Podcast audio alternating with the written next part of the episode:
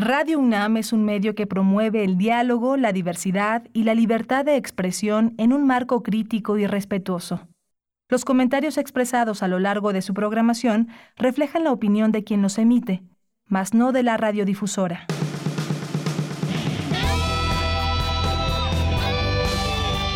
Prisma RU. Relatamos al mundo.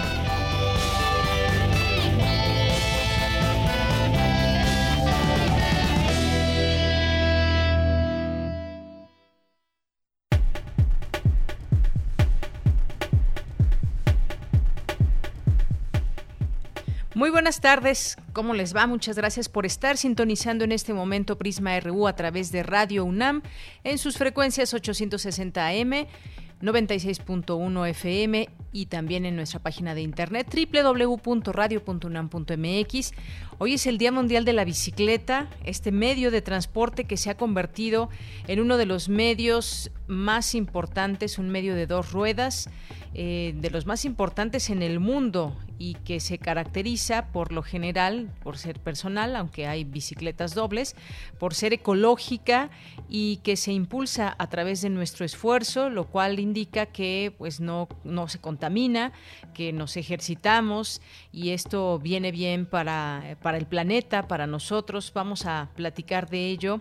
Eh, y platíquenos también sus experiencias en dos ruedas en la Ciudad de México, que no es, no es fácil en algunas zonas o en muchas zonas, no es nada fácil andar en bicicleta, pero hay otras en donde los ciclistas pues han hecho suyas ya las calles y ha habido también un imperativo por seguir creando comunicación a través de las ciclopistas y estas son buenas noticias. Ahora en esta contingencia también, eh, con motivo de esta pandemia, mucha gente ha optado por este transporte, siempre y cuando se pueda y no sean distancias enormes y que existan las mínimas condiciones para transportarse. Así que pues hoy hablaremos de este tema, va a ser uno de los temas que platicaremos hoy. Cuéntenos sus experiencias a través de nuestras redes sociales, arroba PrismaRU en Twitter y Prisma RU en Facebook. Y saludamos, como todos los días, a nuestros compañeros que están trabajando desde cabina, allá en Radio UNAM, en Adolfo Prieto, número 133, a Daniel Olivares, hoy al frente de esta producción, a Denis Licea en la asistencia, a Arturo González por ahí en los controles técnicos. Te mandamos muchos saludos. Un saludo también a Elizabeth Rojas, que ya escuchábamos, que está en este turno, bueno, en este turno que acaba de terminar y que les hace compañía durante varias horas por la mañana. Bien, pues además de esto, yo soy de Yanira Morán, por cierto, y a nombre de todo el equipo, muchas gracias por estar con nosotros y también un saludo eh, a todas las personas que con eh, sus trabajos diarios nutren este programa, todos mis compañeros que están también desde casa trabajando.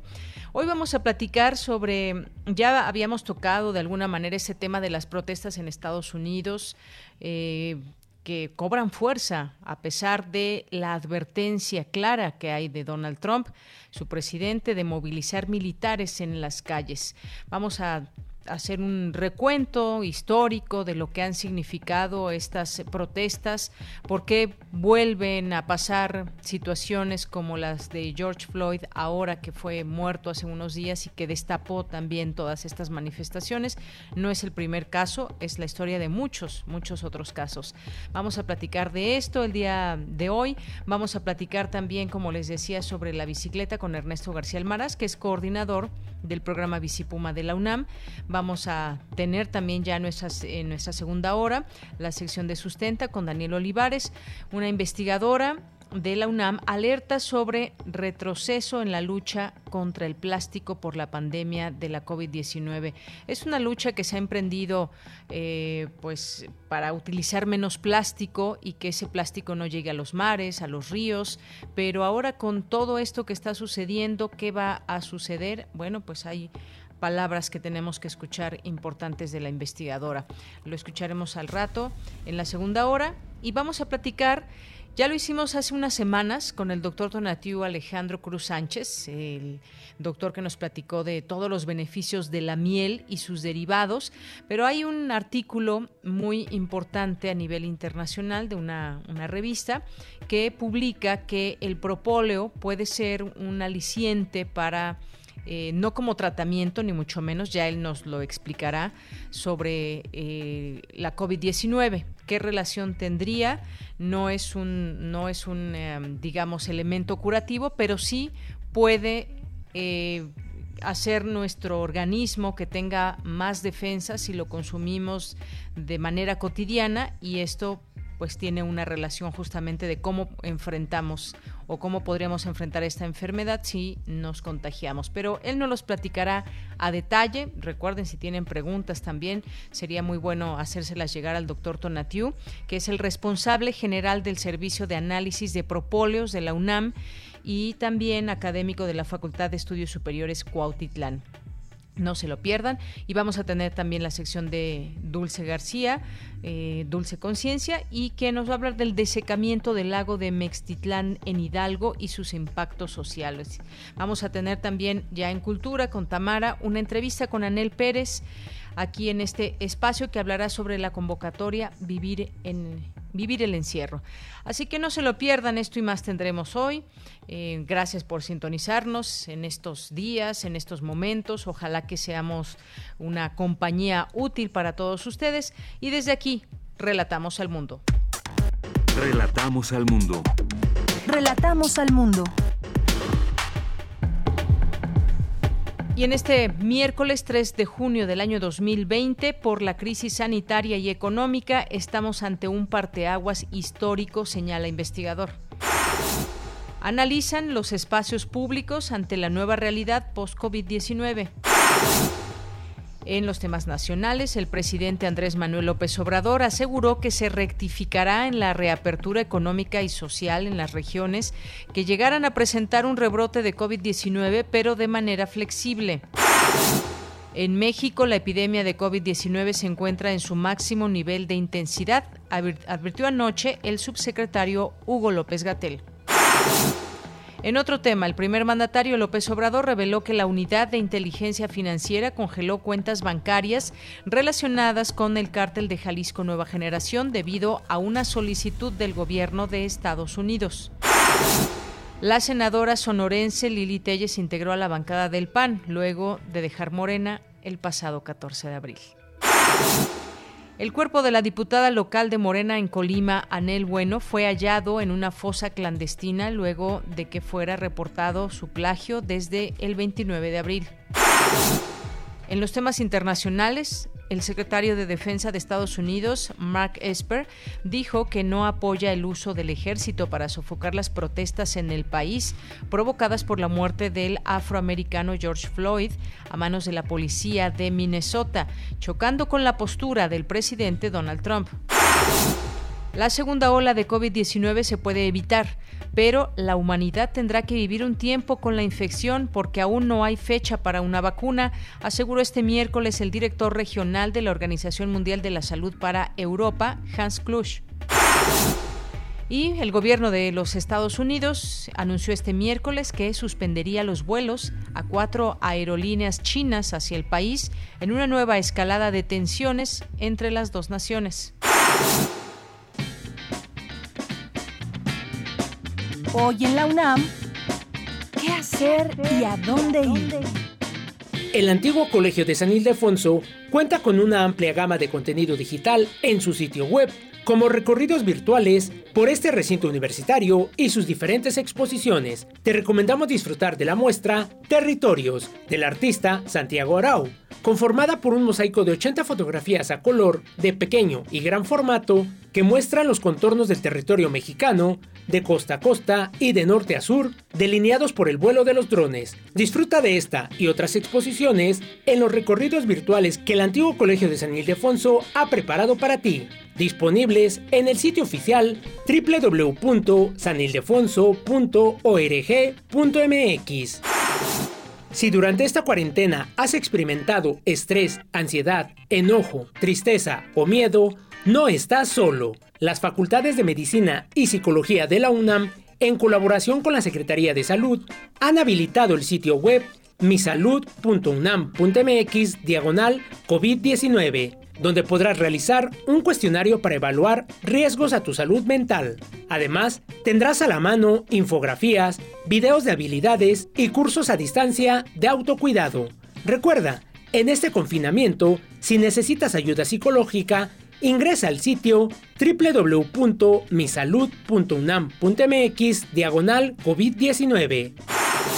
Te recomendamos el diplomado Danza y Mediación Tecnológica, que será impartido por Rebeca Sánchez, Alicia Esponda, Alfredo Salomón y Mauro Herrera. En este diplomado teórico práctico aprenderás el manejo de las herramientas necesarias para crear, desarrollar y producir proyectos artísticos que relacionen la danza con la tecnología digital. Podrán inscribirse estudiantes y profesionales de las artes escénicas en general, particularmente la danza. Este diplomado se impartirá a partir del 29 de junio, de lunes a viernes, de 15.30 a 21 horas y los días sábados de 9 a 14.30 horas. Para mayores informes, visita el sitio oficial www.danza.unam.mx y recuerda, quédate en casa.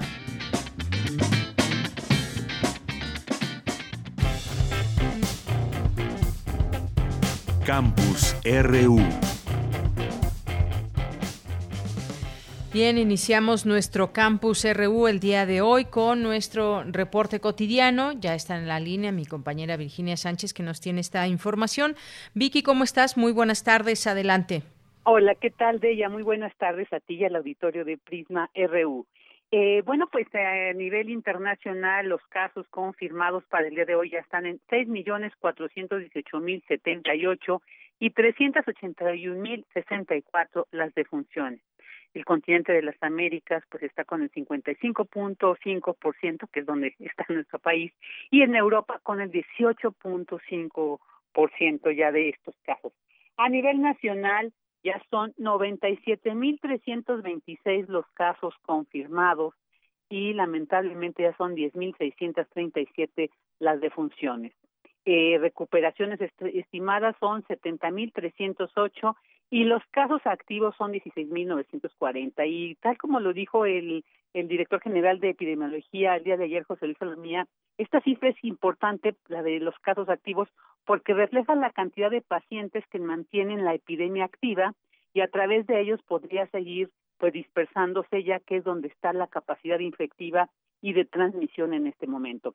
Esta cifra de activa de 6.940 pues representa el 17 o 18% del total de casos confirmados. Y pues el día de ayer el subsecretario de Salud Pública, Hugo López Gatel, también señaló que nos encontramos en el momento de máxima intensidad de la epidemia del COVID-19. Escuchémoslo.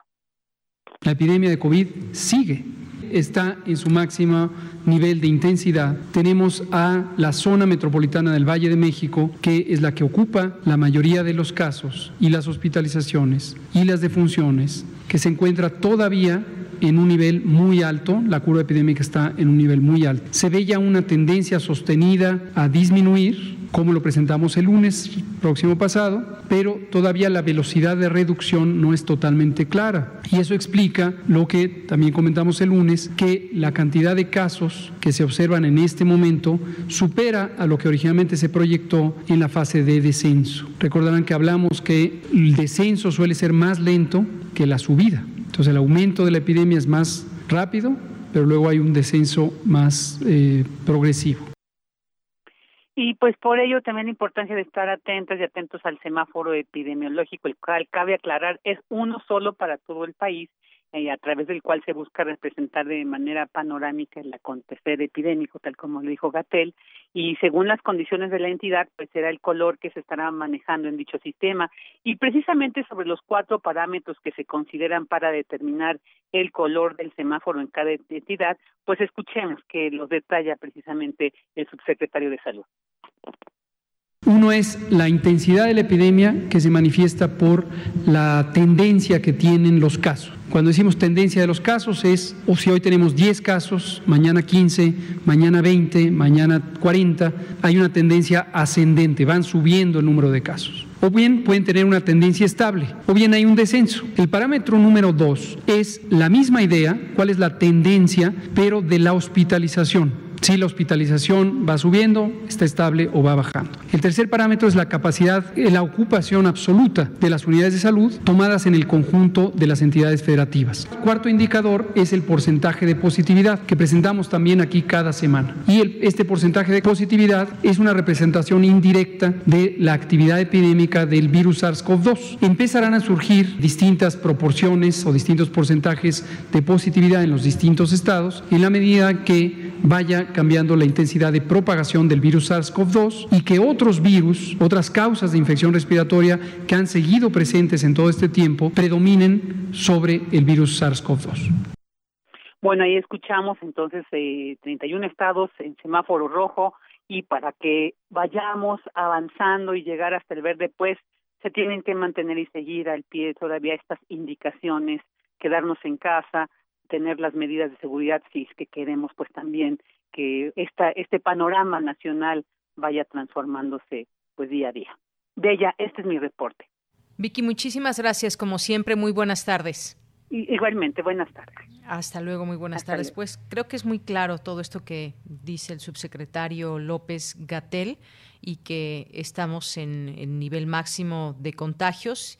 Eh, la pandemia está en este nivel. En la zona metropolitana del Valle de México. El semáforo en todo el país también está en un color en el que pues debemos ser conscientes también de que nosotros tenemos en nuestras manos la posibilidad de evitar contagiarnos. Los contagios se están dando por miles de personas eh, y cientos de muertos diarios. Ha habido pues algunos picos importantes, así que no no hay que confundirse, no nos confundamos, que no se relaje esas medidas que nos hemos impuesto también, que se han señalado desde las autoridades y que nosotros debemos imponernos para que cuidemos a los demás, nos cuidemos nosotros mismos y salgamos lo mejor posible librados de esto que ya de por sí es difícil salir bien librado en muchos temas de salud y económicos, por supuesto. Así que ahí está el mensaje muy, muy claro. Nos vamos ahora con mi compañera Cristina Godínez. Aseguran especialistas que por la crisis sanitaria y económica estamos ante un parteaguas histórico. Cuéntanos, Cristina, buenas tardes. Buenas tardes, Deyanira. Un saludo para ti, para el auditorio de Prisma RU. Como parte de la Cátedra Francisco I. Madero, Jorge Cadena Roa, del Centro de Investigaciones Interdisciplinarias en Ciencias y Humanidades de la UNAM, abordó el tema de las ciencias sociales y el coronavirus. El académico señaló que estamos ante la peor crisis sanitaria, así como la peor crisis económica desde la Gran Depresión de 1929. Más eh, temprano que tarde vamos a empezar a hablar de la emergencia sanitaria y de la emergencia económica como de el gran desastre. Todos los grandes desastres han tenido consecuencias sociales, económicas y políticas muy trascendentes. Han sido momentos trascendentales y en este sentido no es exagerado decir que estamos en un parteaguas histórico y eso nos obliga a hacer una evaluación de dónde estamos, de anticipar qué es lo que viene y actuar en consecuencia y tomar las medidas que sean necesarias desde ahora. Por su parte, Lorenzo Córdoba, consejero presidente del INE, habló de la importancia de las ciencias sociales en tiempos de COVID-19. Si bien el nuevo virus SARS-CoV-2 y la enfermedad del COVID-19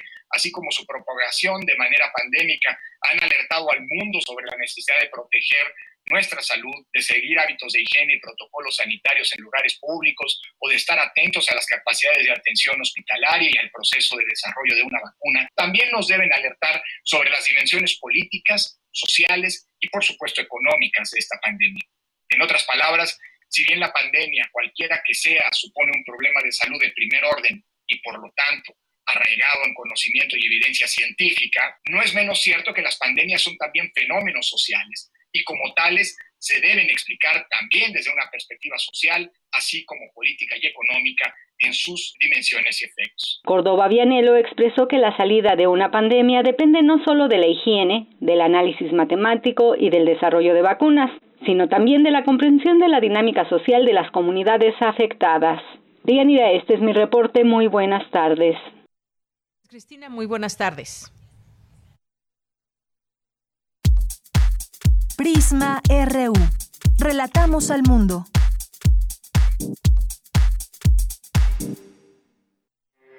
Porque tu opinión es importante, síguenos en nuestras redes sociales, en Facebook como Prisma RU y en Twitter como arroba PrismaRU.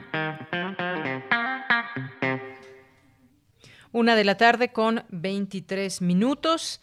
Y de pronto cuando vemos estas protestas en Estados Unidos y todo ese movimiento que ya se ha organizado en muchas ciudades, que se han ido sumando poco a poco a raíz del asesinato de George Floyd nos hace recordar momentos muy importantes en ese en ese país y que han tomado pues bandera por parte de muchos muchas miles y miles de personas eh, que el caso de Rosa Parks la educación que en algún momento se dividía en escuelas para blancos, escuelas para negros y muchas otras cosas y de pronto uno ve que, que ya pasaron muchos años y que han pasado décadas y que gracias a distintas leyes esa segregación ya se acabó y que pues ahora estas protestas no tendrían razón de ser, pero están más vigentes que nunca, que nunca y hablemos de este tema, de este tema porque pues eh, ha sido ya histórico este problema y hay muchos casos para ejemplificar.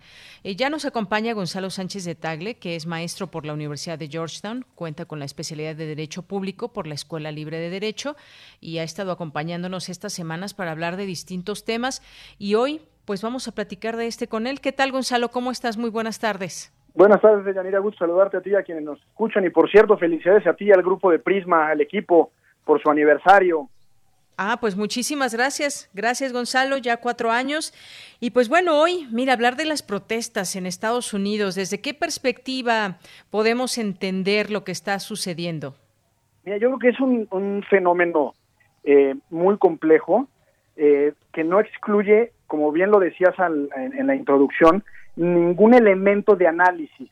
Eh, y sobre todo, un fenómeno como estos no puede ser visto de forma aislada y de manera atemporal es decir, tiene que analizarse como parte de un proceso histórico eh, de larga duración, en, el caso de Estados Unidos, desde que desde 1776, cuando se conformó como un país independiente.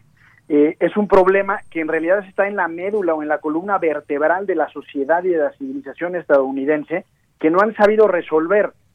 Pero para entender lo que está sucediendo en Estados Unidos, lo que propongo es irnos unos años eh, incluso siglos para atrás. Recordemos que, la guerra civil en Estados Unidos, la famosa guerra de secesión de 1861 al 65, se dio, entre otras cosas, justamente por el tema de la esclavitud. Antes de la guerra existían alrededor de cuatro millones de personas eh, bajo esclavitud. En su enormísima mayoría eran personas negras. Eh, sabemos, por supuesto, que la guerra fue ganada por los estados del norte, es decir, los estados confederados, los del sur perdieron esta guerra, y eso generó eh, las famosas enmiendas de la reconstrucción. Eh, la enmienda número 13, que son parte del documento constitucional de Estados Unidos, es la que abolió de manera definitiva eh, la esclavitud. Este episodio lo podemos ver claramente en la famosa película de Lincoln que salió hace algunos años. en 1865 se, se, se abolió la esclavitud. La enmienda 14 es la que le da la ciudadanía a todas las personas sin distinción de raza, eh, sexo y etcétera a todos los ciudadanos estadounidenses y la enmienda 15 es la que le da el derecho de voto a todos los ciudadanos y esa se dio en 1870. Pero la historia no terminó ahí eh, porque sucede que a partir de estas enmiendas eh, distintos grupos radicales como el Ku Klux Klan proliferaron en Estados Unidos y desde el punto de vista legal se crearon una serie de leyes que se conocen como las leyes Jim Crow. Estas leyes son las leyes que conocemos como, como las normas de segregación que prohibían matrimonios interraciales, que prohibían que eh, personas de color utilizaran los mismos camiones que las personas blancas, eh, la segregación en las escuelas, etcétera. Estas leyes fueron avaladas en un caso muy emblemático por la Suprema Corte de Estados Unidos que se llama Plessy contra Ferguson, en donde se institucionalizó una famosa norma que se llamaba separados pero iguales, es decir, los mismos derechos para todos, pero separados nos vemos más bonitos. Y digamos que eso sucedió eh, a principios del siglo XX hasta que empezó a, a, ejercerse o a presentarse lo que eventualmente se llamó el movimiento de los derechos civiles. Este movimiento surgió sobre todo en 1954 con una famosa sentencia, esta sí buena, de la Suprema Corte de Justicia de Estados Unidos que se llamó Brown en contra del Board of Education, que en realidad lo que hizo fue echar para atrás estas famosas leyes eh, de separados pero iguales, las leyes de Jim Crow, y eh, lo que estableció en términos muy generales fue eh, abolir la segregación en las escuelas, prohibir las normas que a su vez prohibían los matrimonios interraciales, y digamos que en ese sentido parecía que en Estados Unidos se entraría a una nueva normalidad en donde ya no habría discriminación de facto o legal. Y en ese caso, eh, o en esta época, mejor dicho, fue cuando sucedió el famoso caso de Rosa Parks, el, conocido caso de la preparatoria de Little Rock en Arkansas, en donde quienes nos escuchan seguramente recordarán que una niña de unos 15 y 16 años estaba sola a la entrada de una escuela para entrar, eh, ya bajo este, digamos, bajo este nuevo amparo de, versus eh, Brown versus Board of Education, y pues que el gobernador de Arkansas decidió mandar a la Guardia Civil y se hizo ahí una bronca. Eh, después tenemos el movimiento más famoso que es el movimiento de Martin Luther King, la marcha en Washington y su famoso discurso de I Have a Dream, eh, y después en el 64 se dio la famosa legislación de civil rights o de los derechos civiles, en donde todo lo que decidió la Corte, en este caso que les comento, eh, fue, digamos, legislado de forma, de forma normal. Eh, digamos, para terminar con este antecedente y antes de entrar al presente, en 1967 se dieron los famosos disturbios de Detroit, en donde murieron alrededor de 40 personas eh, eh, negras, eh, y Martin Luther King fue asesinado en Memphis, Tennessee, en el 68. En todo este contexto surgió también el movimiento del Black Power, recordemos en las Olimpiadas cómo levantaban el puño con un guante negro en, en protesta, ¿no? Entonces, digamos que que para entender lo que está sucediendo en Estados Unidos debemos irnos mucho más atrás porque es una serie de casos y de hechos en donde en ocasiones interviene la ley, en donde en ocasiones interviene el Poder Judicial para tratar de remediar esto, pero es algo que no ha podido ser solucionado en el presente para los Estados Unidos. Exactamente, ese es el, punto, porque podemos verlo desde este punto histórico, pero también tiene que ver en lo, en lo jurídico. También ha habido eh, casos como los que mencionas y casos también eh, frente a los propios jueces, eh, frente a la justicia estadounidense, que muchas veces pues se ha tenido esta situación de desfavorecer a las personas de raza negra. Decíamos, hay muchos ejemplos que podríamos traer, pero ahora en este momento justamente donde se está en un ambiente de de próximas elecciones, de reelección para Donald Trump, como en varias ocasiones ya lo ha señalado esta intención, eh, estar bajo una pandemia, además, vemos estas manifestaciones numerosas, una buena parte, una mayoría de las personas cubiertas eh, con cubrebocas, pero está en una situación que se juntan varios elementos y la parte también jurídica me parece que, o la parte legal tendrá que ser pues de lo más importante este momento para que se dé ese mensaje de, em, de justicia ante casos como este de George Floyd, que es solamente uno, uno de tantos. Uno de muchísimos. Sí, es, es, eh, es singular porque, como bien lo dices, estas protestas eran en el contexto de la pandemia, es decir, allá también tienen su sana distancia, entonces pues obviamente se quebraron esas disposiciones de sana distancia y sobre todo en un ambiente electoral. Esto, sin duda alguna, le pega al presidente Trump, pero desde el punto de vista legal es muy importante tener en cuenta que, los, los negros en Estados Unidos son, digamos, desde la perspectiva institucional y el monopolio del uso de la fuerza del Estado y del sistema de justicia criminal en su conjunto, es la población más desfavorecida. Aun cuando representan solo el 13 23.5% de la población en Estados Unidos, los asesinatos de policías o a manos de policías en contra de los afroamericanos representa el 23.5% de esos crímenes. eh, por ponerte otra cifra, el sistema de justicia y, y, digamos el sistema carcelario, según la BBC, reconoce que por cada mil habitantes hay alrededor de 1.100 personas negras en la cárcel frente a 200 personas eh, blancas.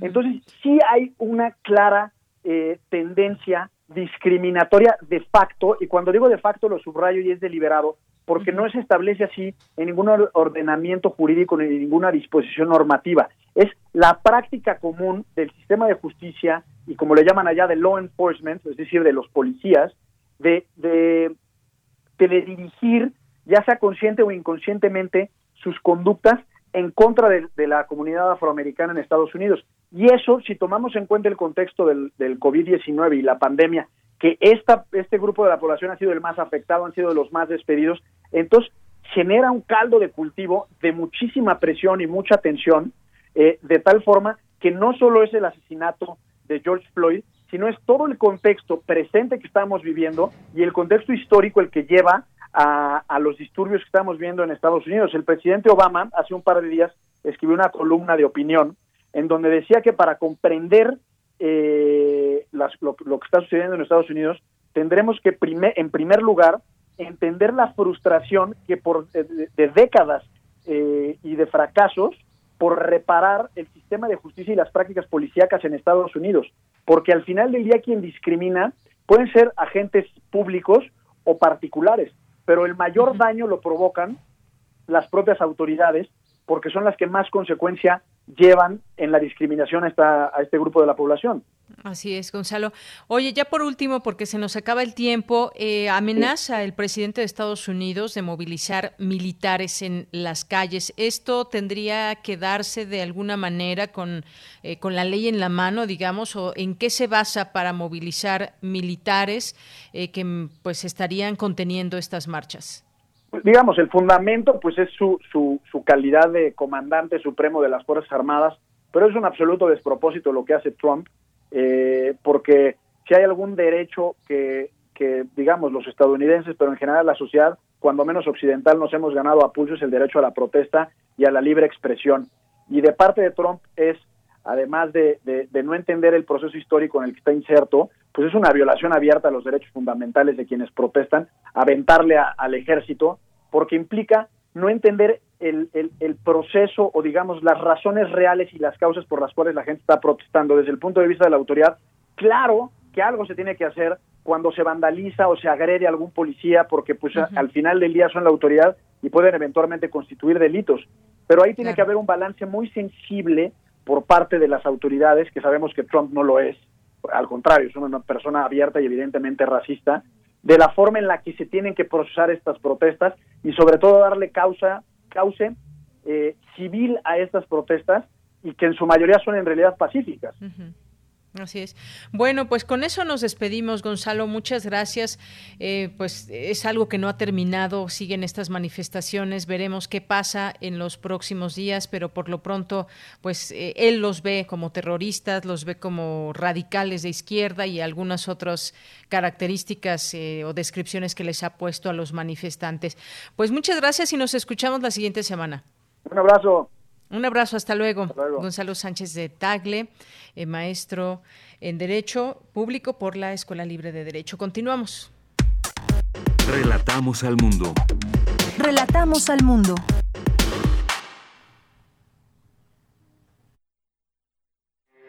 Porque tu opinión es importante, síguenos en nuestras redes sociales, en Facebook como Prisma RU y en Twitter como arroba PrismaRU.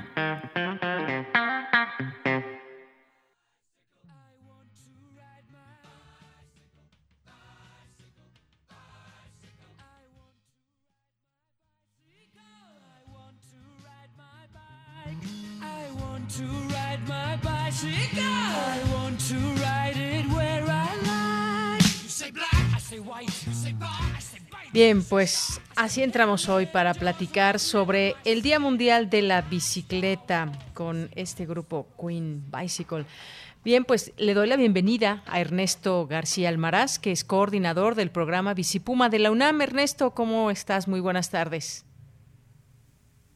Ernesto. Saludarte y aprovecho ah, para felicitarte por el cuarto aniversario de este gran noticiero.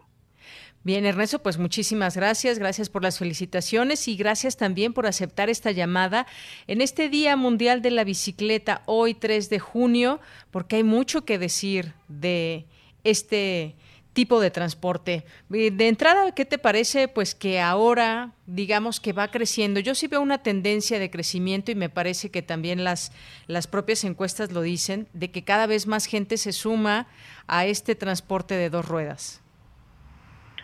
Claro, es evidente el beneficio que nos da el uso de la bicicleta y en estos tiempos eh, se ratifica.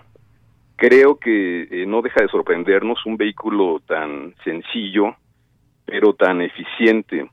Eh, ya desde 1817 que se tuvieron los primeros eh, indicios de este artefacto, eh, empezó a tener éxito en la sociedad y hoy día se comprueba y se ratifica todo lo que nos, nos deja al usarla. Ya vemos que nos beneficia en el medio ambiente, en nuestra salud y ahora en estos tiempos tan complejos como es la pandemia que vivimos. Exactamente. Ante una contingencia sanitaria como la de hoy, la bicicleta es una muy buena opción, una opción ideal para que nos podamos movilizar, porque es un vehículo sencillo, hay de muchos precios, es un medio de transporte eficiente. Ante también el tráfico, podemos ir más rápido inclusive que los propios automóviles, pero en este marco también hay que decirlo, en ese marco de esta conmemoración, que no es una moda, que cada día sigue creciendo, decía yo, y que, por ejemplo, si tomamos el ejemplo de una ciudad tan grande como la Ciudad de México, me parece que se han ido ganando espacios eh, de parte de la sociedad y en este sentido me refiero a la creación de, de, ciclopistas, por ejemplo, que cada vez van comunicando a más sitios. Acaba de leer, eh, acabo de leer hace unos días que también se, se van a hacer y se están haciendo ya ciclopistas que comuniquen a la Ciudad de México con el Estado de México, por ejemplo. Va creciendo esa infraestructura, pero va creciendo porque la gente cada día se convence más que su uso es algo positivo. ¿O cómo lo ves tú? Sí, siempre he dicho que el uso de la bicicleta es una ecuación de ganar-ganar. Eh, nos ganamos en salud, en medio ambiente y ahorramos de dinero eh, energía que requiere y eh, ocupa poco espacio, es ideal para la movilidad en las grandes ciudades como la nuestra y sin duda tenemos que promoverlo. Creo que es imperativo que las grandes ciudades como la nuestra hagan política pública encaminada al desarrollo de infraestructura, donde ya se haga una planificación en la convivencia de los automotores con las bicicletas de una manera ordenada y sobre todo segura y que también se fomente la cultura eh, de protección al, ciclista y de respeto hacia el ciclista con los automotores. Exactamente. Es también una, o se va escribiendo también esta historia de cómo poder convivir unos con otros, eh, los distintos transportes que hay en los, las distintas ciudades hay ejemplos que podríamos tomar quizás de cómo, eh, cómo funcionan bien las cosas conviviendo automóviles, transporte público, bicicletas, peatones, incluso en ciudades grandes. Hay, por ejemplo, pues un referente que siempre se hace es Ámsterdam por ejemplo, pero no sé si en algún momento podamos tener ese número en circulación de bicicletas en la Ciudad de México, pero lo importante es que se ha hecho visible de unos años a la fecha y que de alguna manera las autoridades también han visto eh, positivo todo esto tenemos ahora sistemas de bicicleta que son de parte del gobierno y que nos permiten estar por la ciudad, eh, tener este, esta red de transporte y sobre todo también en lugares como nuestra querida universidad que también están facilitando este uso y que han estado promoviendo el uso de la bicicleta. Cuéntanos un poco también de lo que hace este programa Bicipuma en la UNAM. Claro, siempre es un gusto hablar de esta tarea que tiene la universidad en la difusión del uso de la bicicleta y Bicipuma pues juega un papel fundamental. Ya cumplimos 15 años con este gran programa. Ha ido crecido eh, paulatinamente a través de los años. Ahorita eh, contamos ya con 14 estaciones, tenemos 8 kilómetros de ciclopista y eh, más de mil bicicletas a disposición de nuestra comunidad universitaria. Hemos visto eh, año con año el incremento en el uso de la bicicleta y es un es un gran placer ver cómo el estudiante llega, eh, sobre todo por el metro universidad o la estación del metrobús que está por insurgentes, eh, se baja, toma su bicicleta y llega a tiempo a sus escuelas, a sus facultades. Igual eh, nuestros los trabajadores tienen derecho al uso de esta bicicleta, los investigadores, académicos, incluso gente de intercambio académico que viene a hacer alguna estancia temporal aquí a la universidad eh, con su credencial vigente, eh, toma la bicicleta, es totalmente gratuito y creo que da un gran beneficio para el cumplimiento de las diferentes tareas de la comunidad eh, el uso de la bicicleta. Efectivamente. Bueno, pues fíjate que pues hay distintos estudios que demuestran que cuando nos subimos a una bicicleta llegamos hasta de mejor humor a nuestro destino. Eh, hay muchos jóvenes que la que la usan, gente de todas las edades, pero sobre todo también me concentro en este núcleo de la población que son quienes, por ejemplo, en esta pandemia han estado, bueno, también en motocicletas, pero en bicicletas, que es lo que estamos hablando el día de hoy, se están transportando y están transportando comida y, e insumos que necesita la población y han volteado a ver este medio. Y además, eh, pues por ejemplo, estoy viendo algunas de las... Eh, de los planes que se tienen desde el gobierno, que me parece que es un logro, un logro de todos. Eh, se van a construir bicistacionamientos masivos en algunos lugares, como en la colonia Escuadrón 201, en la alcaldía de Iztapalapa, en Olivos, en la alcaldía de Tláhuac, lugares que de pronto pues se ven muy lejos del centro, pero que también tienen un uso bastante alto de la bicicleta. Y como decía, este va siendo un logro de todos, no solamente es que un gobierno se ponga una medalla o que solamente alguien tome en sus manos eh, pues todo este desarrollo de ciclopistas, sino me parece que es un trabajo eh, de todos y que entre todos se va exigiendo esa posibilidad. Eso es cierto. Yo creo que la bicicleta es un sinónimo de civilidad. Como comentabas, las grandes ciudades demuestran que es eficiente el uso y es necesario además para esos tiempos de alta contaminación y de cambio climático. La bicicleta es un gran aliado para todos no solamente para la universidad, no solamente para la Ciudad de México, creo que para todo el mundo es muy importante que tengamos esa conciencia y que eh, volteemos la vista hacia este medio sustentable tan asequible para todos. Claro, y además si nos ponemos a pensar también eh, cómo ha habido días difíciles en términos de contaminación en, en, la Ciudad de México, pensemos en el medio ambiente y creo que también esta es una opción muy importante. Se habla mucho también del calentamiento global, de que las emisiones de los automóviles también contribuyen a esta contaminación y me parece que esta es una posibilidad también muy, muy grande, porque además ya decíamos algunas características que es económico, que es además sustentable, esta palabra que debemos también entender su significado y que pues nos permite además eh, fomentar su uso. Yo creo que deben seguir muchas campañas en todo esto para sensibilizarnos y saber que si utilizamos una bicicleta en vez de un automóvil estamos haciendo algo por este por este planeta. Sin duda. Eh, yo creo que el, uso de la bicicleta ya no tiene vuelta atrás. Tenemos que seguirlo promoviendo.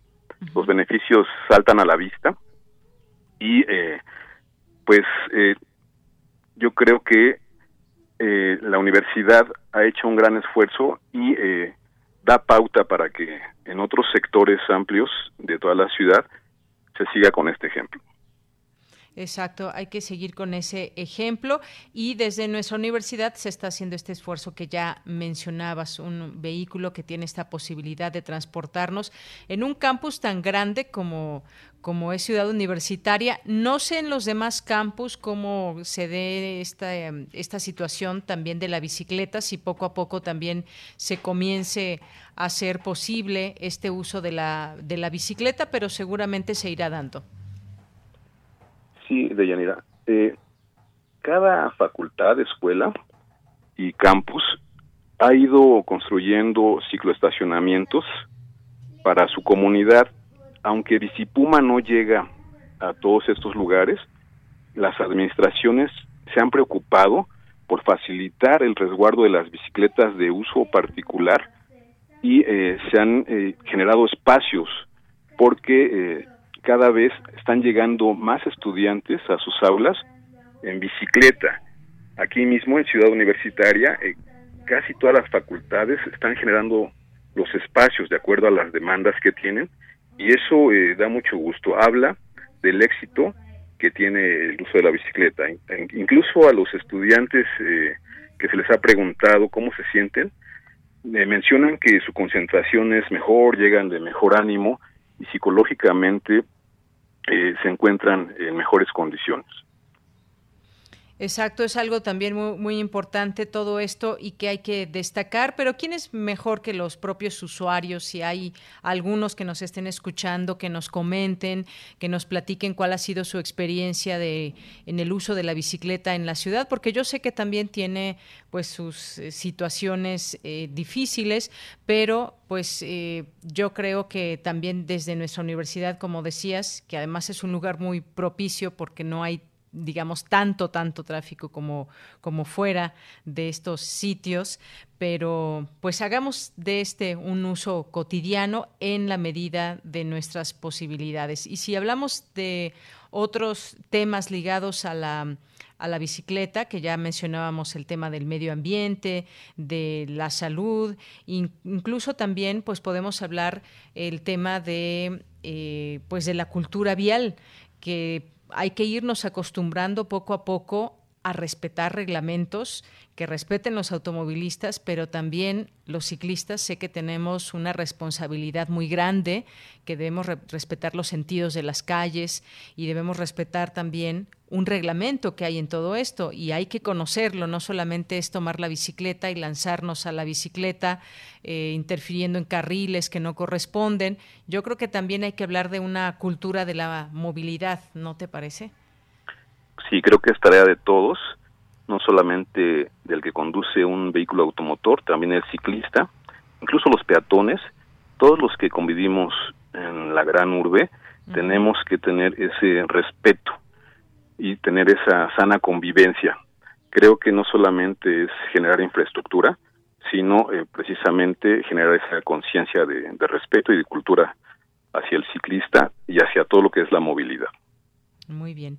Bueno, pues esto es parte también de lo que podemos comentar en este día, en este Día Mundial de la Bicicleta que quisimos platicar contigo para que nos hables, bueno, de, lo que hace este programa Bicipuma de la UNAM, aunque ya también te llevé a platicar de lo que significa la bicicleta fuera de, la UNAM, en espacios también eh, públicos que hay en nuestra, en nuestra gran ciudad. Pero te agradezco mucho, Ernesto, no sé si quieras agregar algo más. No, pues agradecer que volteen a ver a la bicicleta. La Dirección General de Servicios Generales y Movilidad siempre estará atenta para recibir a las nuevas generaciones, para dar el servicio de la mejor forma posible y para que sea una opción de movilidad al interior del campus universitario. Muchas gracias. Pues muchas gracias a ti, gracias por tomarnos esta llamada y platicar de este programa. Gracias Ernesto, hasta luego. Con todo gusto, hasta luego. Muy buenas tardes. Bien, pues fue Ernesto García Almaraz, coordinador del programa Bicipuma de la UNAM. Vamos a escuchar un poco más a Queen y después les voy a dar algunos otros datos de la bicicleta.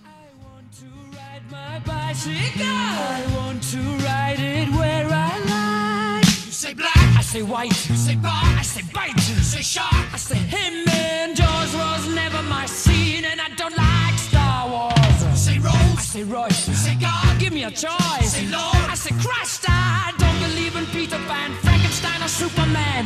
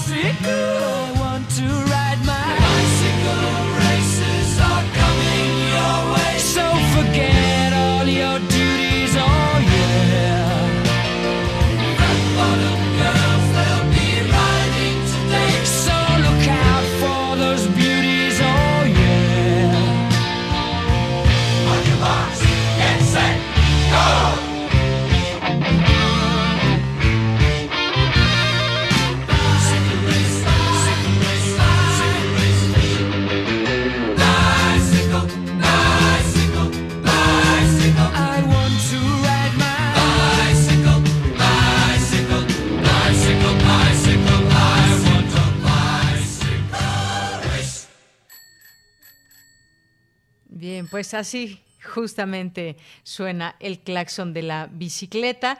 Pues muchas gracias por continuar con nosotros. Algunos otros datos para que nos, que nos den cuenta eh, justamente de todo esto que hay en cuanto a los números y su uso en las bicicletas. Se estima que en el mundo existen alrededor de mil millones de bicicletas, según la encuesta de origen destino de hogares en la zona metropolitana del Valle de México, 2017, 35.9% de los hogares en esta área tienen bicicletas, pero solo 2.2% de la población de 6 años y más realizó viajes entre semana en medio del transporte.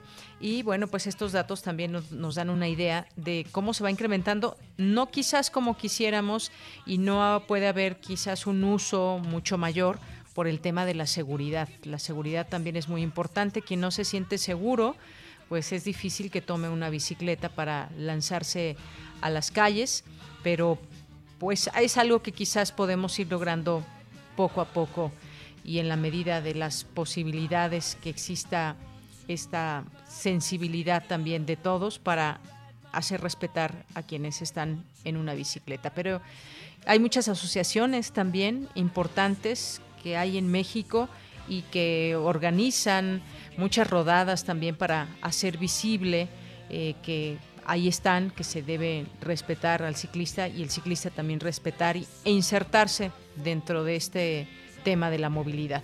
Bien, en otros temas, antes de, antes de irnos a nuestro corte, piden mandatarios del centro un mismo semáforo para la nueva normalidad. En esta, digamos, reorganización que está viendo eh, para eh, pues estar de lleno muy pendientes de este semáforo que ahora está en rojo, que significa que debemos seguir lo más posible en casa, eh, intentando regresar a esa nueva normalidad a partir de, eh, del cambio del semáforo y a partir de que también se tengan datos contundentes desde municipios y estados donde se pueda regresar a esta normalidad.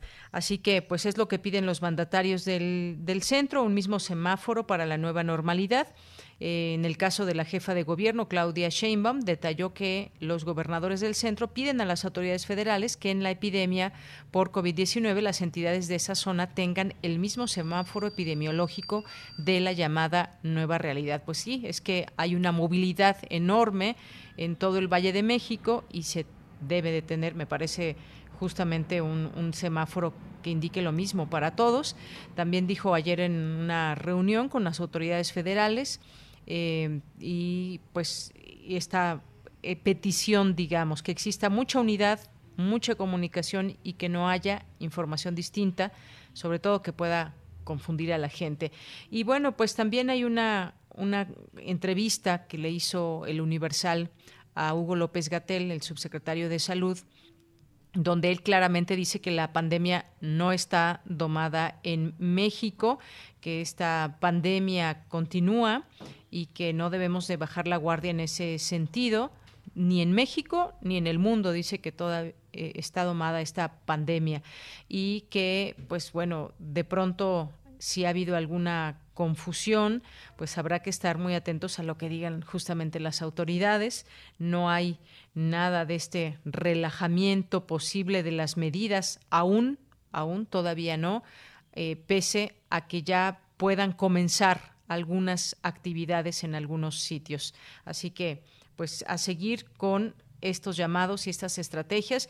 Lo que dice el Coneval también y muy importante, letalidad del COVID es alta en municipios pobres, el contagio por coronavirus es más elevado en las grandes áreas urbanas del país, sin embargo en las zonas de alta pobreza del país es más letal, de acuerdo con datos del el Visor Geoespacial de la Pobreza y COVID-19 en los municipios de México, desarrollado recientemente por el Coneval. Así que pues la incidencia del coronavirus es baja en los municipios con 80% o más población en situación de pobreza, donde 9 de cada 100.000 personas presentan la enfermedad. Sin embargo, la tasa de letalidad es mayor en esos lugares. Pues algunos de los datos importantes que también debemos conocer en torno a esta enfermedad. Bien, pues nos vamos ahora, ya que estábamos hablando de la bicicleta, a este... Eh, este poema de Eduardo Galeano en voz de Margarita Castillo, Alarma Bicicletas. Adelante. Alarma Bicicletas. Eduardo Galeano.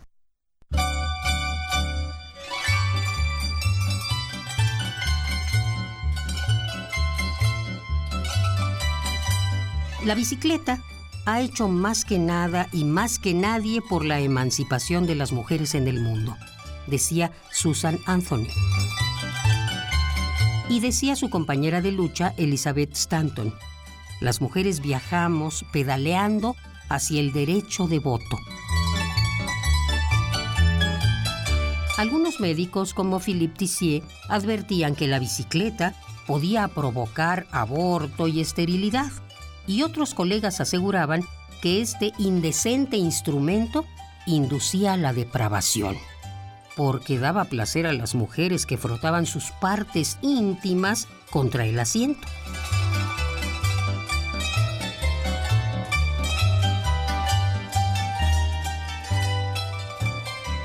La verdad es que por culpa de la bicicleta, las mujeres se movían por su cuenta, desertaban del hogar y disfrutaban del peligroso gustillo de la libertad.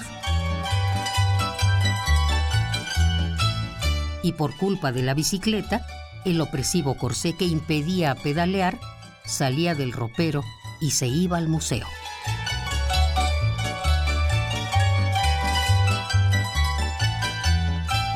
Alarma, bicicletas. Eduardo Galeano.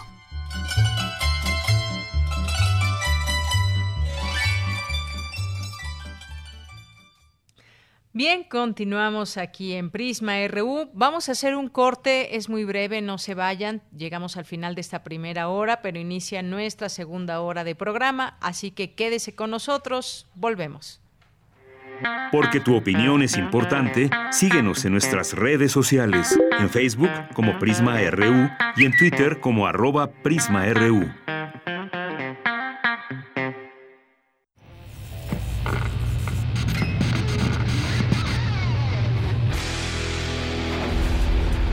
¿Recuerdas esta música?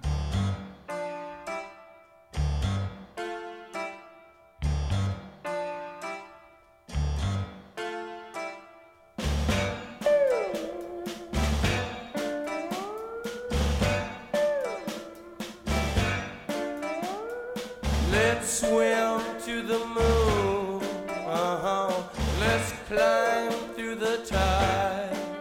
Moonlight Drive, The Doors, 1967. City sleeps too high. La imaginación al poder cuando el rock dominaba el mundo. Todos los viernes a las 18.45 horas por esta estación. 96.1 TFM. Radio UNAM, Experiencia Sonora. O sea que nos vino esto como anillo al dedo para A nadie nos cayó como anillo al dedo esta crisis. afianzar. Algunas autoridades les ha quedado grande la pandemia. Pero a pesar de lo difícil de la situación, hay millones de personas que todos los días hacen lo que está en sus manos para que este país no se caiga, para que siga en movimiento. Hagamos lo que nos toca. México no se rinde. México resiste. Movimiento Ciudadano. Al quedarnos en casa, no todo es que hacer, trabajo o estudio. También hay que divertirse. Juguemos en familia. Así mejoras el ánimo, la convivencia y el aprendizaje. Que cada miembro de la familia proponga un juego y encuentren el mejor momento de cada día para disfrutarlo. Hay para todos los gustos. Juegos de mesa, de destreza, concentración. Puedes inventar los tuyos. Así estarán mejor y más divertidos. Pero por favor, quédate en casa. Gobierno de México. El distanciamiento social y el aislamiento son medidas necesarias para los tiempos que vivimos. Y donde el ocio aparece, la cultura llega a sanar. Cultura UNAM pone a tu disposición el programa Cultura UNAM en Casa, una programación variada de actividades a distancia, a las cuales puedes acceder por distintos medios digitales, artes visuales, música, danza, teatro, cine, literatura, cursos, talleres y más. Busca las distintas opciones que hemos preparado para ti en TV UNAM, Radio UNAM y en culturaunam.mx. En redes sociales puedes estar al tanto de las actividades con el hashtag Cultura UNAM en casa. Fomentamos el acercamiento social frente al distanciamiento físico. Cultura UNAM.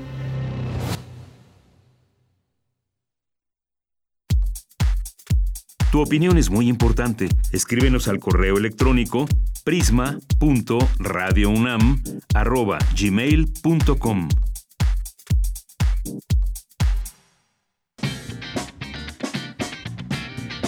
Mañana en la UNAM, ¿qué hacer y a dónde ir? La Cátedra Extraordinaria Max Aub abre la convocatoria del seminario taller Textualidad en Contingencia, Azar, Combinatoria, Cifra y Juego, impartido por Tania Aedo, quien mediante una serie de lecturas, reflexiones en grupo y experimentos de escritura analizará los procesos particulares en la creación poética, como son el azar, la combinatoria, el cálculo y el juego. Este seminario taller está dirigido a estudiantes y profesionales en las áreas del arte, la tecnología y la literatura. Será impartido del 21 de junio al 1 de octubre, los días jueves de 17 a 19 horas. Para mayores informes e inscripciones, ingresa al sitio www.culturaunam.mx diagonal el Alep. La Casa del Lago Juan José Arreola inaugura la exposición virtual Observación Astronómica, ciclo dedicado a la exploración del universo que nos invita a mirar el cielo y sus espectáculos nocturnos. En esta primera entrega, descubre los secretos que esconde el planeta Júpiter. Esta exposición la podrás disfrutar a partir de mañana 4 de junio en el sitio oficial www.casadelago.unam.mx diagonal en casa. La Filmoteca de la UNAM ha dispuesto para ti su acervo de películas en el micrositio Cine en línea Nueva temporada, donde ofrece una alternativa de películas para que las actuales generaciones y los cinéfilos de siempre conozcan la riqueza del cine nacional a través de distintos géneros y épocas. Podrás disfrutar de manera gratuita de películas como Tepeyac, El tren fantasma, El puño de hierro, El grito, Vámonos con Pancho Villa, entre otras. Ingresa al sitio oficial www.filmoteca.unam.mx diagonal cine en línea. Recuerda, disfruta de lo mejor del cine nacional en el acervo de la Filmoteca de la UNAM y quédate en casa. Para Prisma RU, Daniel Olivares Aranda.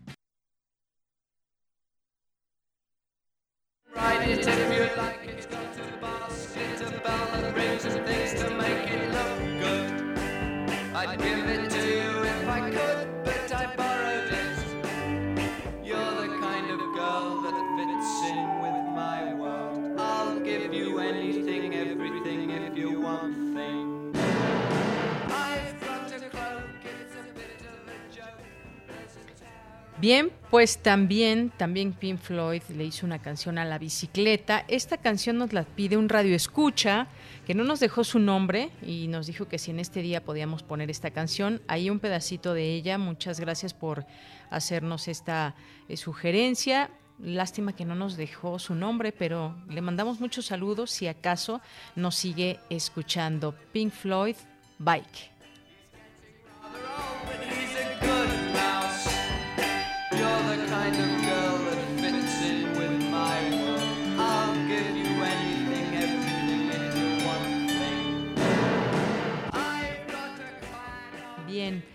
pues continuamos. Muchísimas gracias por estar con nosotros, continuar en esta segunda hora de Prisma RU.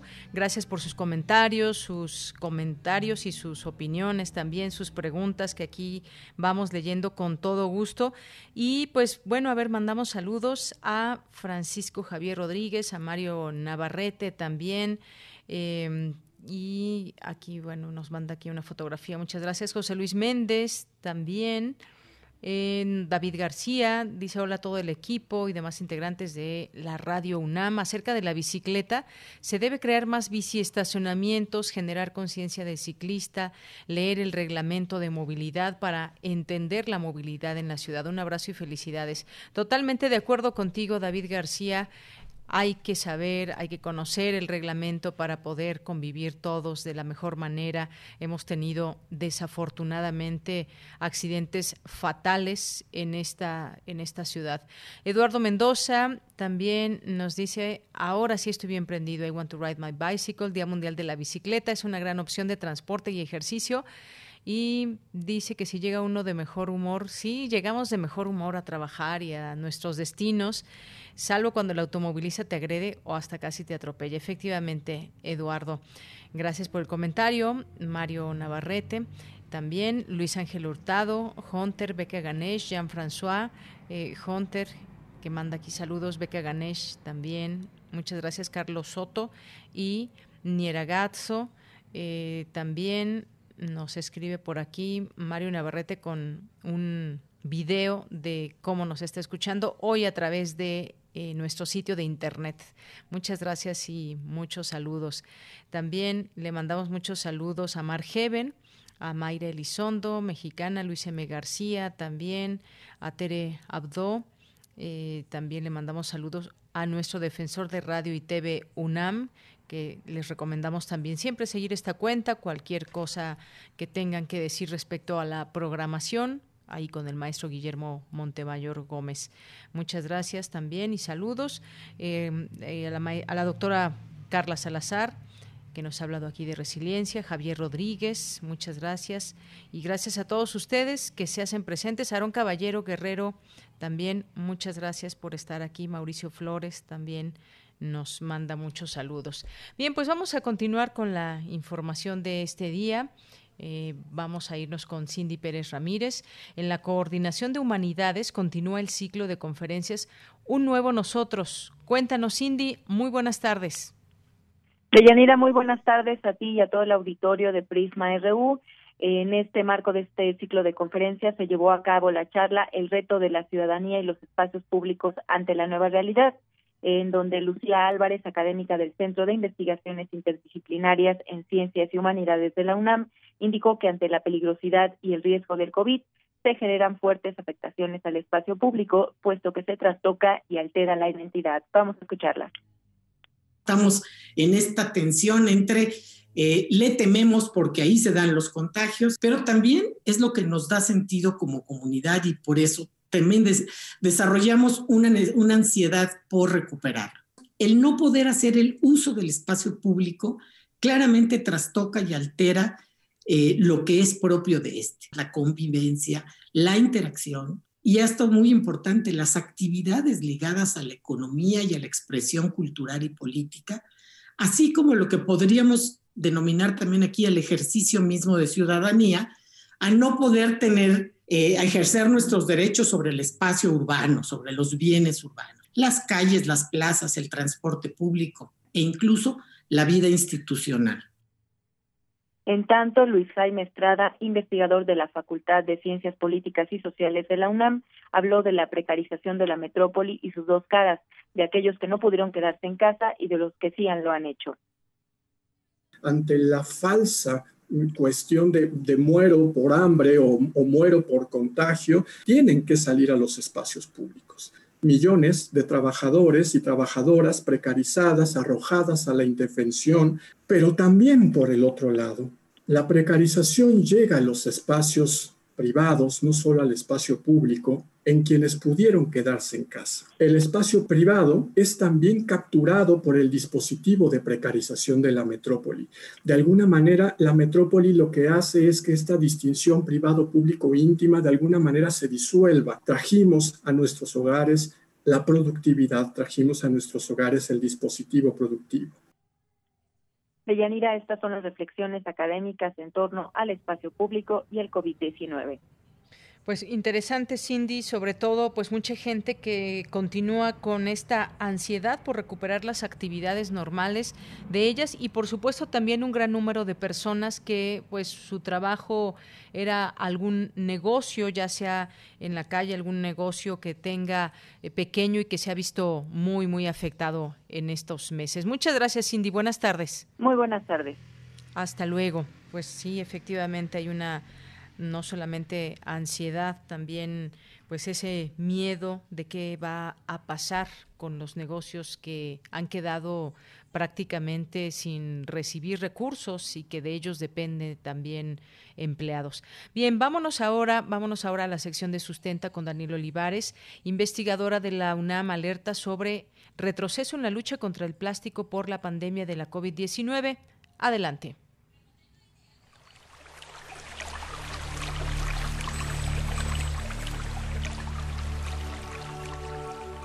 Sustenta. Sustenta. Innovación universitaria en pro del medio ambiente.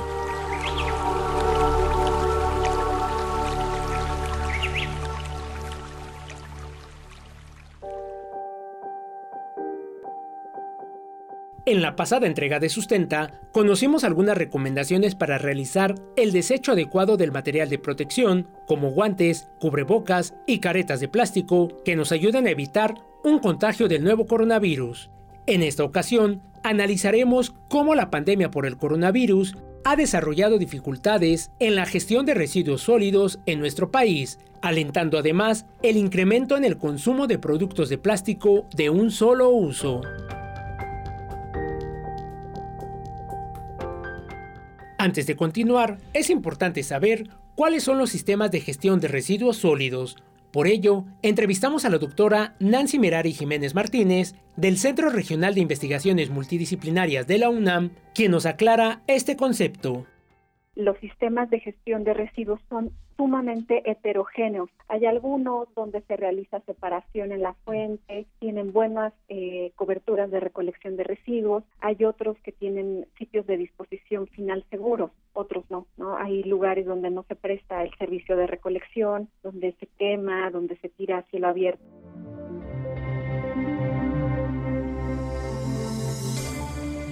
La contingencia sanitaria en la que nos encontramos ha derivado en dos problemas importantes para la gestión de residuos sólidos. La primera se debe al confinamiento domiciliario de pacientes posiblemente contagiados y el alto porcentaje de transmisión del virus que ha ocasionado el uso de cubrebocas, guantes y caretas de plástico para reducir el contagio, generando una gran cantidad de basura. En la Ciudad de México se recolectan a diario 16.000 toneladas de residuos, 3.000 más de las que se recogían antes de la emergencia sanitaria, según datos del Sindicato Único de Trabajadores del Gobierno de la Ciudad de México.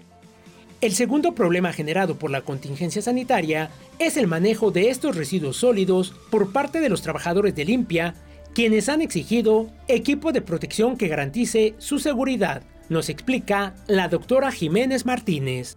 Esto genera pues mucha angustia entre quienes forman parte de este servicio público, quienes lo prestan, los trabajadores eh, del servicio urbano, también muchos voluntarios, ¿no? Los que nosotros conocemos como pepenadores. Entonces genera mucha angustia con ellos porque pueden contagiarse, no tienen las condiciones adecuadas para enfrentar eh, o para desempeñar su trabajo y esto pues genera incertidumbre. El problema se agudiza si consideramos que todas las plantas de separación de basura públicas en México han suspendido sus actividades, así como los centros de acopio, lo cual disminuye la capacidad de revalorización y reciclaje de residuos sólidos. Aunado a ello, se ha incrementado el uso de objetos de plástico de un solo uso, como bolsas, popotes, vasos, platos, guantes, agua embotellada y un sinfín de artículos que si bien son insumos que pueden proteger mejor de los contagios por COVID-19, representan un retroceso en la lucha contra el plástico.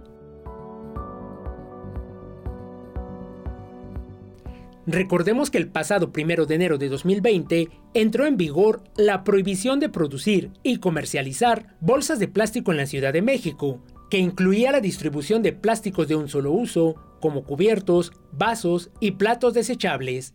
De acuerdo con datos de la Asociación Civil, Comunicación y Ambiente, hasta el 21 de mayo se generaron alrededor de 300 toneladas de residuos infecciosos como cubrebocas, guantes y batas.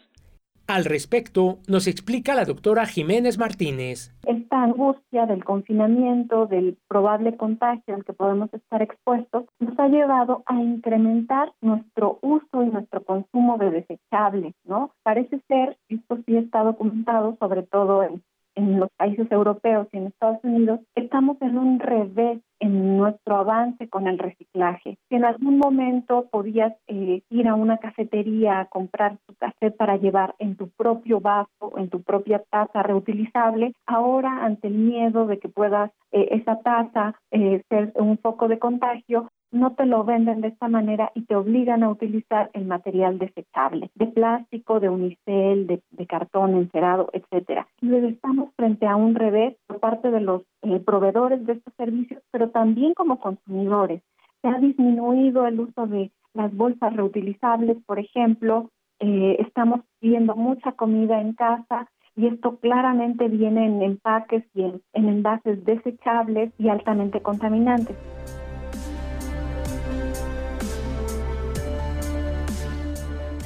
Como ya lo escuchamos, el paro temporal de las actividades de reciclaje y separación de residuos sólidos, así como el incremento en el consumo de agua embotellada, cubrebocas, mascarillas, guantes desechables y toallitas desinfectantes, representan un retroceso en la lucha contra los plásticos.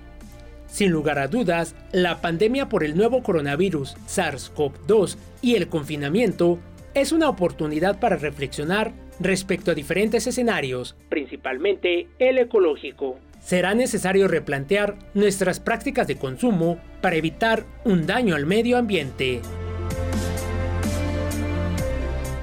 Para Radio UNAM, Daniel Olivares Aranda.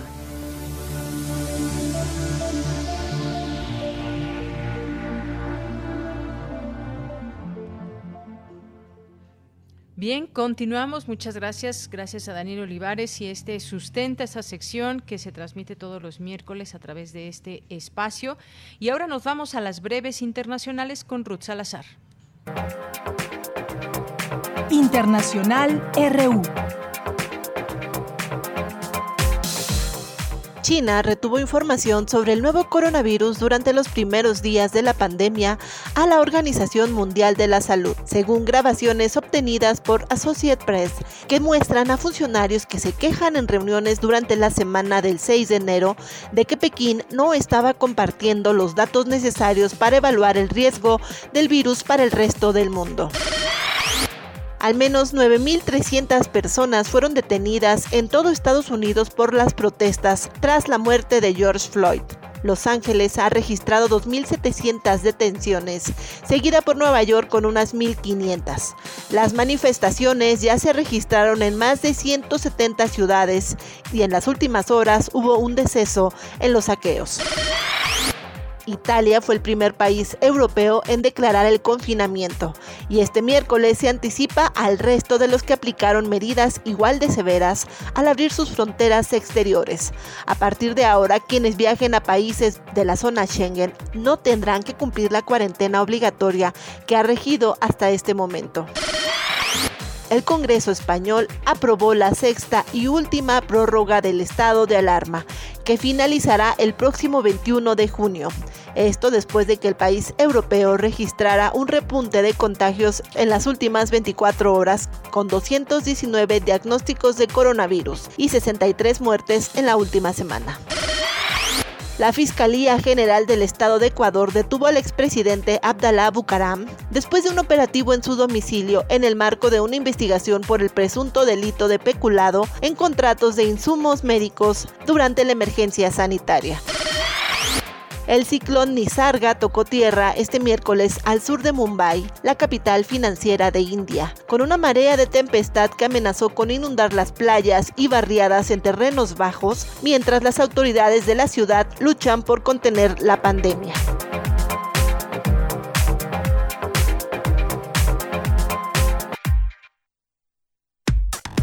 Relatamos al mundo. Relatamos al mundo. Tu opinión es muy importante. Escríbenos al correo electrónico prisma.radiounam@gmail.com. Dos de la tarde con 22 minutos. Y bueno, pues rápidamente quiero mandar saludos a Daniela Dramos, eh, que nos dice, nos manda aquí una canción que si nos da tiempo la vamos a poner al aire. Daniela, muchas gracias, que es La cumbia de la bici de David Aguilar. Muchas gracias. Eh, nos pone aquí un extracto de la canción. Gracias. Gracias también a nuestros amigos de Sosbi UNAM. Nos manda saludos también Eduardo Mendoza. Eh, que nos está escuchando en una vieja grabadora porque su transmisión por internet sufrió. Nos dice, muchas gracias. Gracias también por aquí a Beca Ganesh. Nos dice, gracias por no dejarnos solos en la cuarentena. Te escuchamos desde casa, mi hija Copo, su perrita, y yo un abrazo. Gracias, Beca. Y Ángel Cruz nos manda aquí una fotografía también de las bicicletas. Muchas gracias. Los bicistacionamientos que se vuelven cada vez más, más eh, necesarios. Mauricio Flores, Juan Jaso López, saludos a todo el equipo. Mauricio nos dice garantizar la seguridad de bicicletas y usuarios, el reto. Efectivamente, pues muchísimas gracias y vamos a continuar porque ya está en la línea telefónica el doctor Tonatiu Alejandro Cruz Sánchez, que es responsable general del Servicio de Análisis de Propóleos de la UNAM eh, y es académico de la Facultad de Estudios Superiores Cuautitlán. ¿Qué tal, doctor? Un gusto saludarle de nuevo aquí en este espacio. Buenas tardes. Pues es un gusto reiterado este, de que me hayan vuelto a invitar porque pues creo que los temas que se han abordado son interesantes y, y lo importante es dar buenas noticias. Exactamente, doctor. Y hoy queremos platicar con usted porque, pues, eh, ya se sabe científicamente cómo actúa una molécula del propóleo llamada CAPE sobre el virus de el COVID-19 y por eso desde el principio los expertos lo han recomendado. Me gustaría que fuéramos pues muy claros en todo esto, no estamos diciendo que sea un tratamiento ni que ya se encontró la cura contra el coronavirus porque no es cierto. Sin embargo, hay algunos hallazgos que me gustaría que nos comparta, doctor. Sí, este, le comento que desde que se inició la, pandemia, bueno, eh, muchos grupos de investigación se dieron a se abocaron a estudios de productos tanto sintéticos como naturales, ¿no? Contra, contra este virus. Y bueno, uno de los que ya era uno de los candidatos era Propolio. Pero aquí hay que ser muy claros, o sea, son los estudios experimentales ya directamente sobre, sobre el virus, pero que eso nos da pauta o nos fundamenta su uso ya preventivo sobre todo. Tiene usted mucha razón en decir ahorita este tratamiento. No, no, no, porque ahorita es muy aventurado decir el tratamiento. Yo me, me abocaría más que nada al uso preventivo, que es lo que hemos siempre recomendado. Entonces, mire, le comento, eh, investigadores de la Universidad de India en conjunto con, con Japón, con otra universidad en Japón, encontraron esta molécula que es el eh, CAPE. Bueno, no la encontraron, sino lo aplicaron. Entonces, eh, el CAPE básicamente es una molécula que lo encontramos en el propóleo y se le ha incluido muchas actividades antibacterianas, antivirales, antifúngicas, antioxidantes e incluso se ha utilizado en muchos modelos de cáncer humano. Entonces, aquí la situación que el otro día comentábamos con unos compañeros es que este CAPE se encontró que específicamente, como usted lo dice, va a actuar sobre una molécula, que es la molécula o una de las moléculas del virus, que es, la, es una proteasa que se llama la proteasa M. ¿Para qué le sirve esta proteasa M? Le sirve para la replicación viral en en las este, células del huésped o en las células. Entonces, ¿qué es lo que pasa? El CAP va a inhibir a esta, a esta, a esta molécula y por lo tanto el virus ya no se va a replicar. Entonces, creo que esto fundamenta en cierta forma el uso de propóleo. Ahora le comento que también se ha encontrado que también el propóleo eh, bloquea unas enzimas que requieren este, muchas enfermedades, dentro de ellas el COVID, que son los bloqueados, que es las enzimas, las proteasas, las quinasas PAC, PAC1 que decimos. Estas PAC1 se encuentran eh, activadas en muchos desórdenes, cáncer, inflamación, malaria, enfermedades virales, incluyendo influenza, incluyendo VIH y obviamente COVID. Entonces, también inhibe ahí y así se están dando a conocer más y más y espero que al menos yo ahorita yo de lo que he rescatado y que agradezco de una vez a la doctora Margarita Medina compartirme esta información este pues ya los los los, los documentos estoy hablando documentos científicos no están están ya referidos en publicaciones y que bueno si me da usted oportunidad pues lo podemos este dar a compartir con el con el público por supuesto creo que eso es lo importante que el propóleo puede ser una alternativa para la prevención y como hoy en la tarde va a haber una reunión donde se propone ya como un tratamiento, pero no me quiero aventurar a, decirlo así, aunque sé que ya muchos terapéuticas en México lo están aplicando en conjunto con veneno de abeja. Pero bueno, es, es muy arriesgado decir.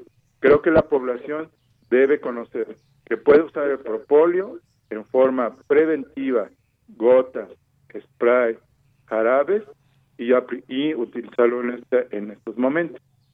Muy bien. El uso del propóleo, digamos, de manera cotidiana, eso quizás debemos entenderlo como que prepara nuestro organismo en cuanto a las defensas, en cuanto a tener protegidos nuestras vías respiratorias. Es más que nada eso, para que en dado caso de algún contagio tengamos, digamos, más fuerza en nuestro organismo. ¿Es eso no, lo que y se también eh, mata el virus para matarlo. Ese es la, ese es la, eso es lo que el hallazgo que se está dando. Ese, se está mata el virus. Entonces yo le comentaba anteriormente que este, en la facultad tenemos lo que yo este chuscamente le he dicho los antivirales de ahí de nuestra facultad que, que es el doctor Ignacio Soto Zárate, el doctor Gerardo y la doctora eh, María de Jesús, ellos se han abocado al estudio de la actividad antiviral de propóleo sobre virus. Estamos hablando de dos virus ahorita, el virus de Augeski, que es un virus de cerdos, y el virus de distemper, que es un virus de perros. Pero en ambos se ha demostrado que, por ejemplo, en el caso de Augeski, tenemos la microscopía electrónica donde destruye al virus. Entonces, incluso este es ahora me adelanto a comentarles que solamente no es el propóleo de abejas nati de abejas eh, apis las, las que tradicionalmente conocemos, ¿no? Sino también existe y bueno, ahorita pedí permiso hoy al doctor Gerardo de y de dar a conocer que también hemos encontrado actividad antiviral de propóleo de abejas nativas contra distemper canino. Es decir, aunque son modelos animales, los podemos trasladar a la parte humana, es decir, tenemos la evidencia, ¿no? Eh, La lista de, de actividad antiviral de, de virus humanos son alrededor de 20, dentro de los cuales está incluido coronavirus. De la lista de actividad de propóleo en virus animales, son alrededor de 10, 15, incluyendo el corona tanto de perros y gatos, que es donde más, más comúnmente se da.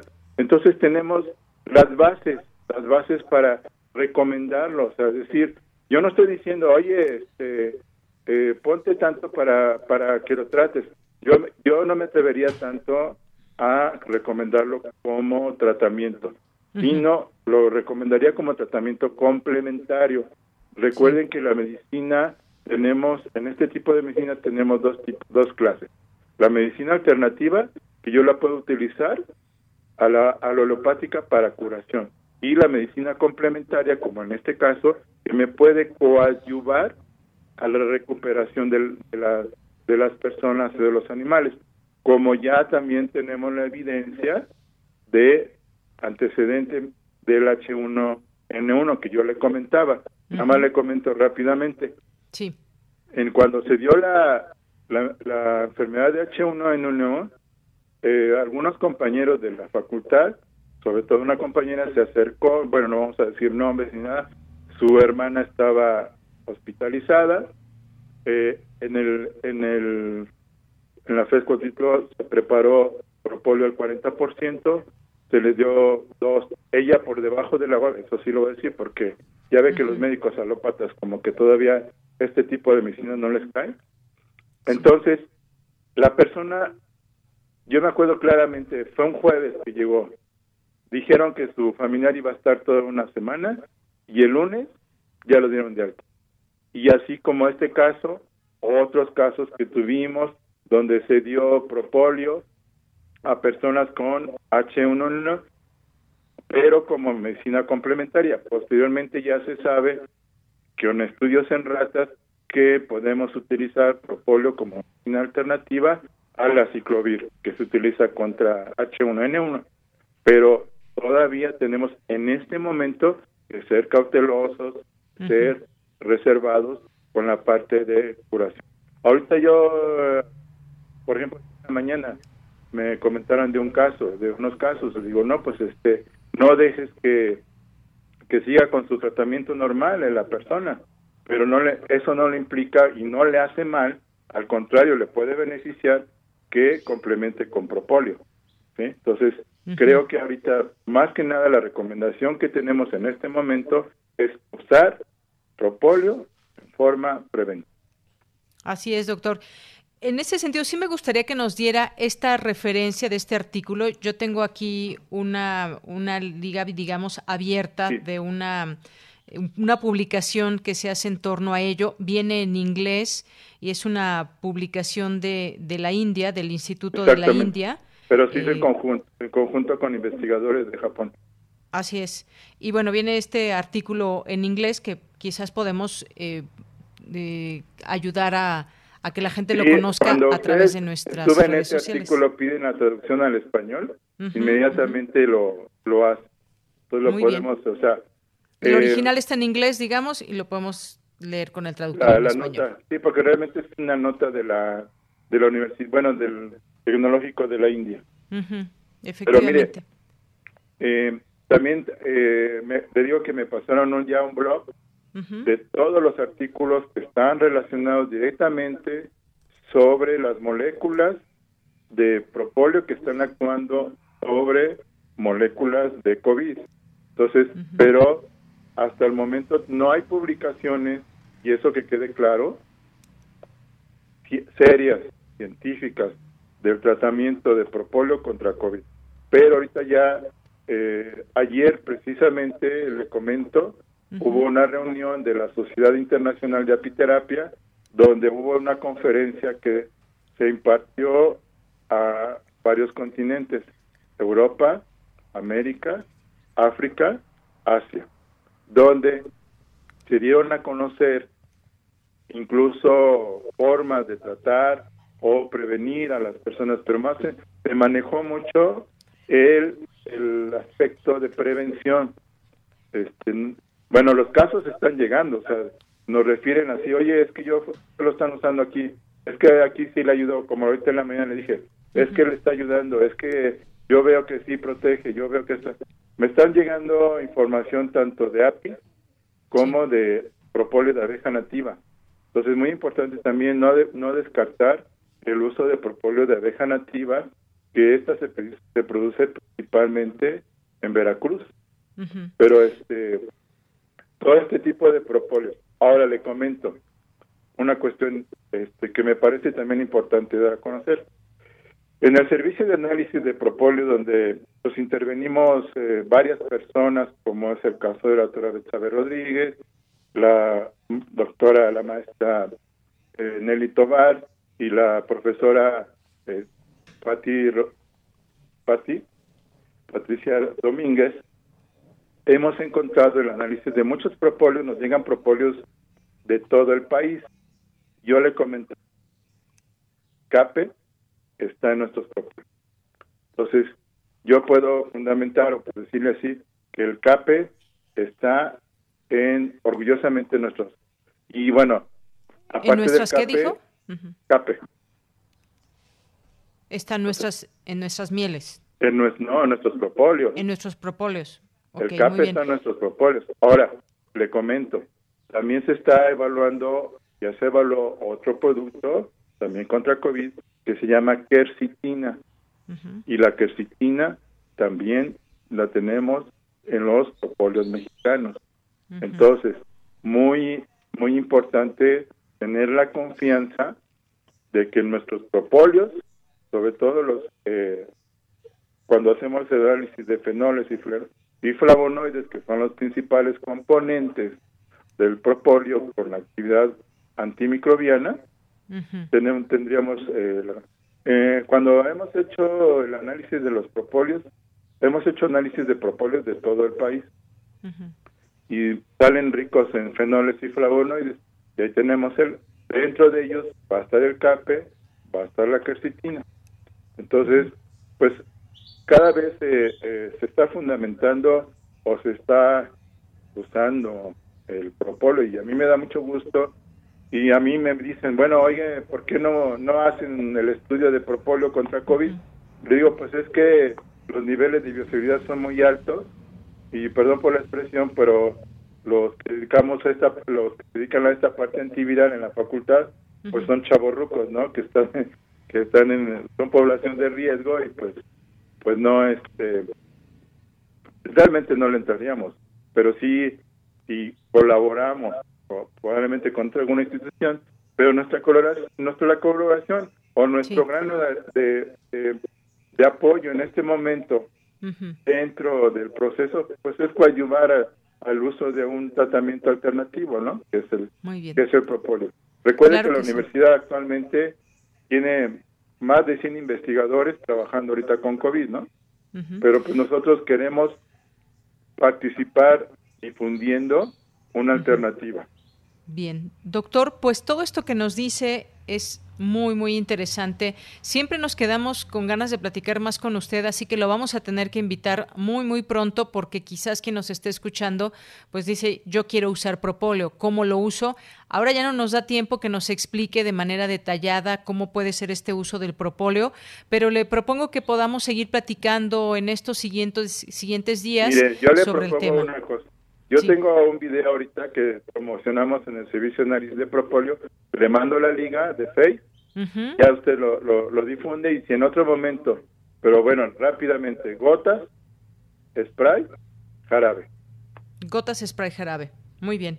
Doctor, pues yo me pongo en comunicación con usted para esta liga y tener esta referencia y la demos a conocer a nuestro público. Muchas gracias, doctor. Cualquier cosa con todo gusto y les mando los demás, ¿eh? Con todo gusto. Claro que sí. Gracias, Hasta hasta luego. Fue el doctor Tonatiu Alejandro Cruz Sánchez, responsable general del Servicio de Análisis de Propóleos de la UNAM y académico de la Facultad de Estudios Superiores Cuautitlán. Continuamos. Relatamos al mundo. Relatamos al mundo. Tu opinión es muy importante. Escríbenos al correo electrónico prisma.radiounam@gmail.com. Y nos vamos a la sección Dulce Conciencia con Dulce García. Adelante.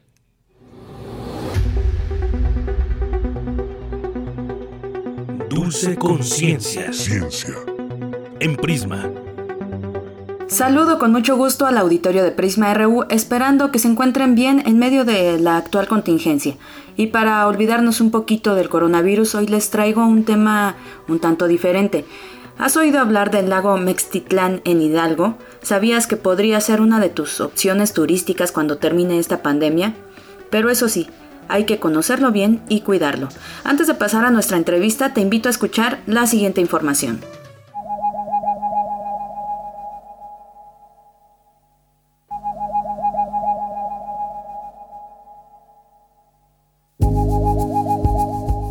En meses recientes, pescadores del lago de Meztitlán en Hidalgo denunciaron la disminución considerable del volumen de este cuerpo de agua, además del inminente aumento de la mortandad de toneladas de peces. El lago integra la reserva de la biosfera Barranca de Metztitlán y es reconocido internacionalmente como un sitio Ramsar, es decir, forma parte de los humedales de la importancia mundial. También pertenece al programa Hombre y Biosfera de la UNESCO. El desecamiento del lago representa un fuerte impacto ecológico con importantes e inmediatas resonancias económicas y sociales para los pobladores que habitan en sus alrededores, municipios de Metzitlán y el Osochitlán, debido, por ejemplo, a la importante actividad pesquera que en él se realiza.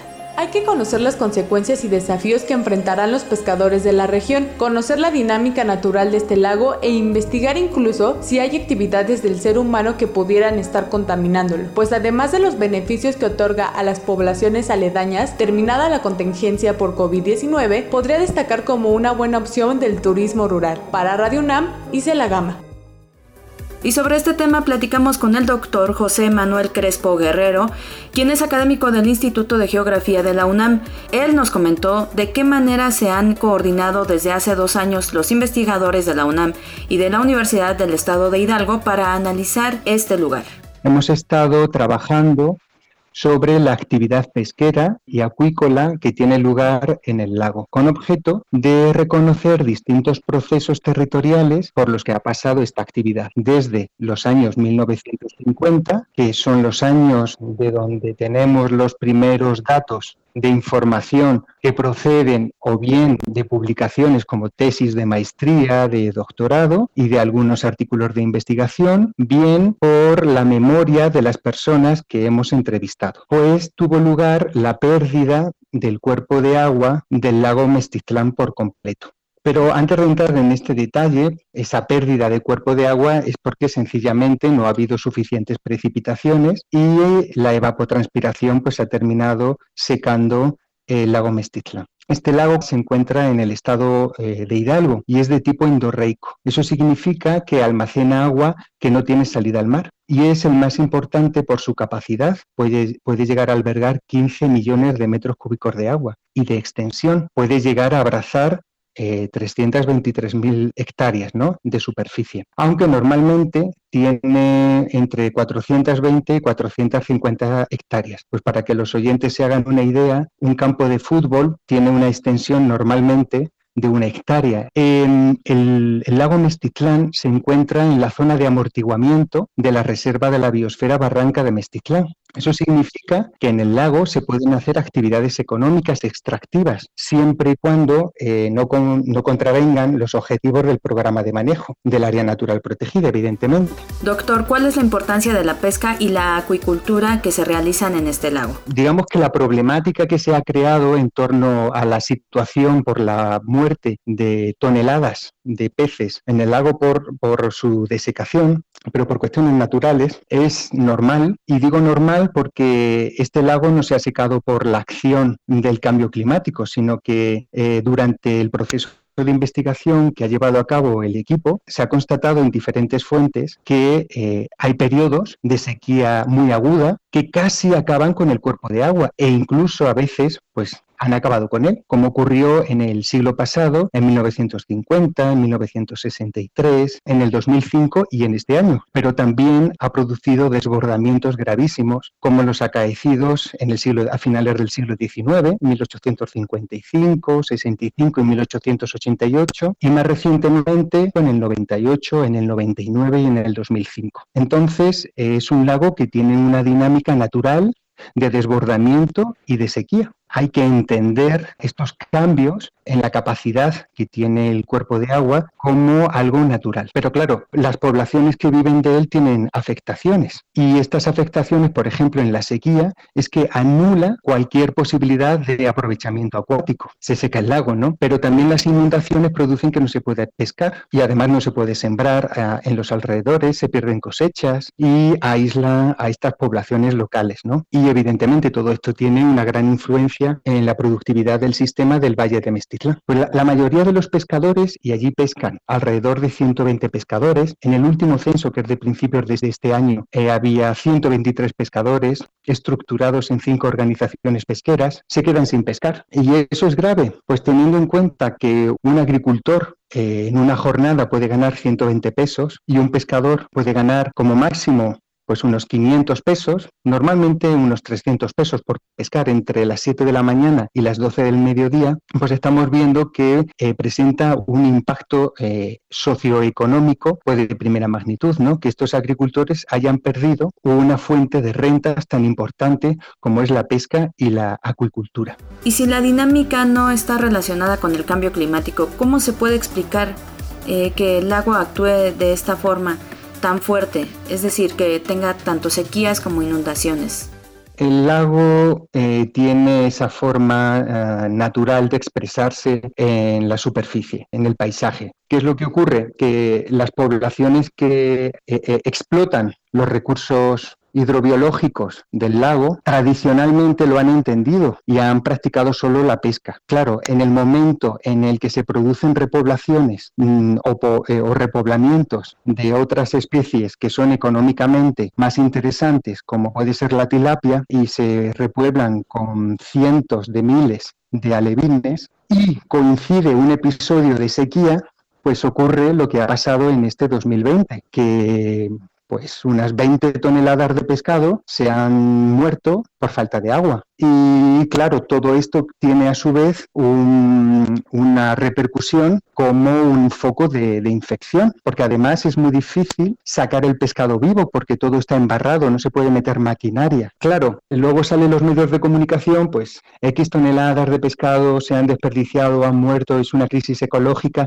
Pues no, sencillamente que eh, la dinámica natural del lago em, no coincide con el sistema económico de explotación en donde no se considera las dinámicas naturales del mismo. ¿Cuáles son otros impactos derivados de la sequía de este lago, por ejemplo, en medio de la pandemia por coronavirus? El coronavirus tiene su impacto evidentemente como una crisis sanitaria, como una pandemia, pero el, el problema es que al secarse este cuerpo de agua, gran parte de la población que vive de actividades económicas vinculadas con la explotación pues, de la carpa, del bagre o de la tilapia, pierden recursos. Eso implica que la población se tenga que ir del Valle de Mestitlán. Claro, si estas poblaciones se ven ahora, en, eh, febrero del 2020, obligadas a dejar su tierra, van a ir a otros lugares en donde evidentemente no tienen a veces lazos eh, sociales de protección, con lo cual probablemente van a ser más vulnerables a, la epidemia, a la panepidemia. Una de las situaciones que se puede, que se puede destacar, ¿no? que aumenta la vulnerabilidad de estas poblaciones que, se han, que han visto mermadas sus recursos económicos, pero también alimenticios. Doctor Crespo, finalmente quisiera preguntarle cuáles son las acciones que al respecto ha emprendido el gobierno y qué se puede hacer para aprovechar de una manera más cuidadosa este importante recurso natural.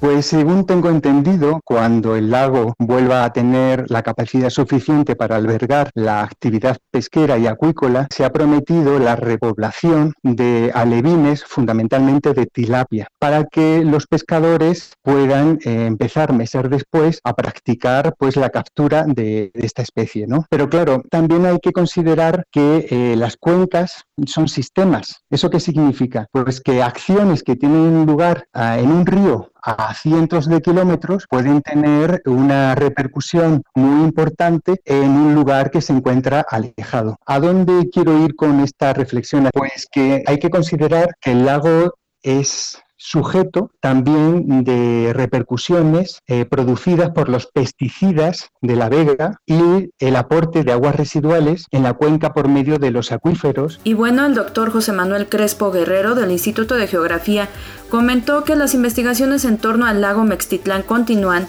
puesto que estas sequías e inundaciones naturales en él se dan aproximadamente cada 20 años y desde luego las poblaciones que viven ahí y las personas que decidan visitarlo como parte del turismo rural, que por cierto sería una buena opción ya terminada la pandemia, deben aprender a relacionarse con este lugar, por lo que hay que conocerlo con mayor detenimiento. Seguiremos pendiente del avance de estas investigaciones, por lo pronto me despido con la siguiente frase. Buenas tardes. Tienes una cita con un científico. ¿Qué sabe el pez del agua donde nada toda su vida? Albert Einstein.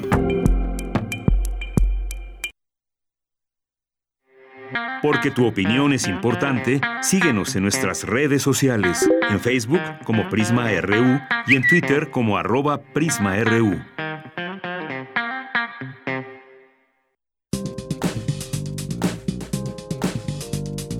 Cultura RU. Vámonos ya a Cultura con Tamara Quiroz. ¿Qué tal, Tamara? Muy buenas tardes. Adelante. Muy buenas tardes, Deyanira. Es un gusto saludarlos en este miércoles 3 de junio del 2020. Eh, como cada día, enlazándonos con todos los que nos acompañan a través de Radio UNAM en este confinamiento que nos, que nos tiene distanciados, pero a la vez conectados gracias a la radio y también otras plataformas.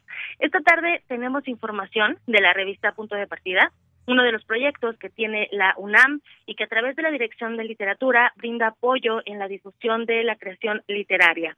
Les cuento que esta revista eh, lanzó a finales de marzo y principios de abril una convocatoria para que los jóvenes de entre 17 y 35 años de edad compartieran qué es vivir en el encierro, en el encierro, que compartieran su experiencia. Y bueno, al respecto, conversamos con la maestra Anel Pérez, directora de Literatura y Fomento a la Lectura de la UNAM, y esto nos contó. Punto de Partida, que es una de las revistas más emblemáticas y más interesantes en la historia de la universidad. La fundó hace más de 50 años la propia Margot Glantz, a quien, por cierto, le mandamos un abrazo enorme siempre. Esta revista va ahora en el número 220, 222. Y justamente nos agarró, digamos, la pandemia cuando estábamos preparando un número que tenía mucho que ver con el tema de la pandemia, que era el futuro esta pregunta que todos los días nos hacemos y que el gobierno se hace, y que los médicos y los científicos sobre el futuro, ¿no? El futuro inmediato, el futuro posible, el futuro imaginado. Y a la par de esto salió el número, estábamos preparándolo ya, y decidimos darle voz a los estudiantes, compartieran qué es lo que les ha pasado a ellos durante la pandemia. Es decir, es fundamental ahora como dirección de literatura darle voz desde luego a las grandes plumas, a las grandes novelas, a la gran poesía y cuentos sobre, sobre el encierro, pero sin duda la comunidad universitaria tiene mucho que decir y sobre todo los jóvenes. La respuesta fue impresionante porque recibimos más de 160 propuestas de prácticamente toda la República Mexicana, pero también de estudiantes que estaban viviendo en otros lados de México, como por ejemplo un estudiante de filosofía que nos compartió qué fue vivir el encierro en Nueva York, en donde hace su doctorado de filosofía. Entre los géneros que compartieron los participantes está el ensayo, la poesía, también crónica y también las artes visuales entre animación y fanzine. Anel Pérez eh, nos comparte un fragmento de dos poemas que forman parte de la convocatoria. El primero que van a escuchar es de Yaroslav Bañuelos, el segundo es de Kevin Aragón, así que bueno, vamos a escuchar la voz de Anel Pérez.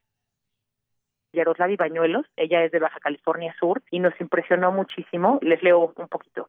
Me resguardo del mundo dentro de una habitación en llamas. Sentada en la cama llena de cenizas, escucho que alguien enciende la televisión.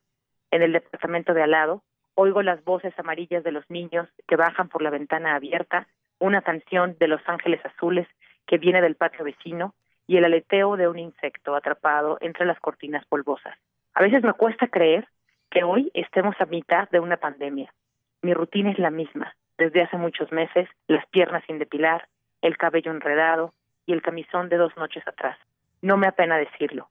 Vengo arrastrando una cuarentena de diez años. La luz exterior me aterra un poco y no sé qué hacer en medio de un montón de personas.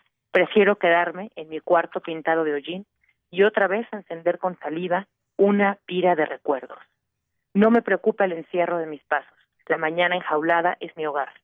La distimia me entrenó para que todos los días parecieran domingo aunque confieso que hay tardes inmóviles en que las extraño, el polen y la lluvia fresca, de las primaveras, soledades que nunca habité. Este es un poema de Baja California, que es solamente una de las tantas que nos llegó y que fueron seleccionadas. Realmente me parece estremecedor. Por ejemplo, el de Kevin Aragón, es un pasante de la Facultad de Filosofía y Letras, Dice, aunque advierto por los más expertos lingüistas, médicos, politólogos, comunicólogos y especuladores financieros del mundo, en realidad, Tedros Adhanom no tenía ni una mínima idea de lo que pronunciaba aquella palabra que significaría.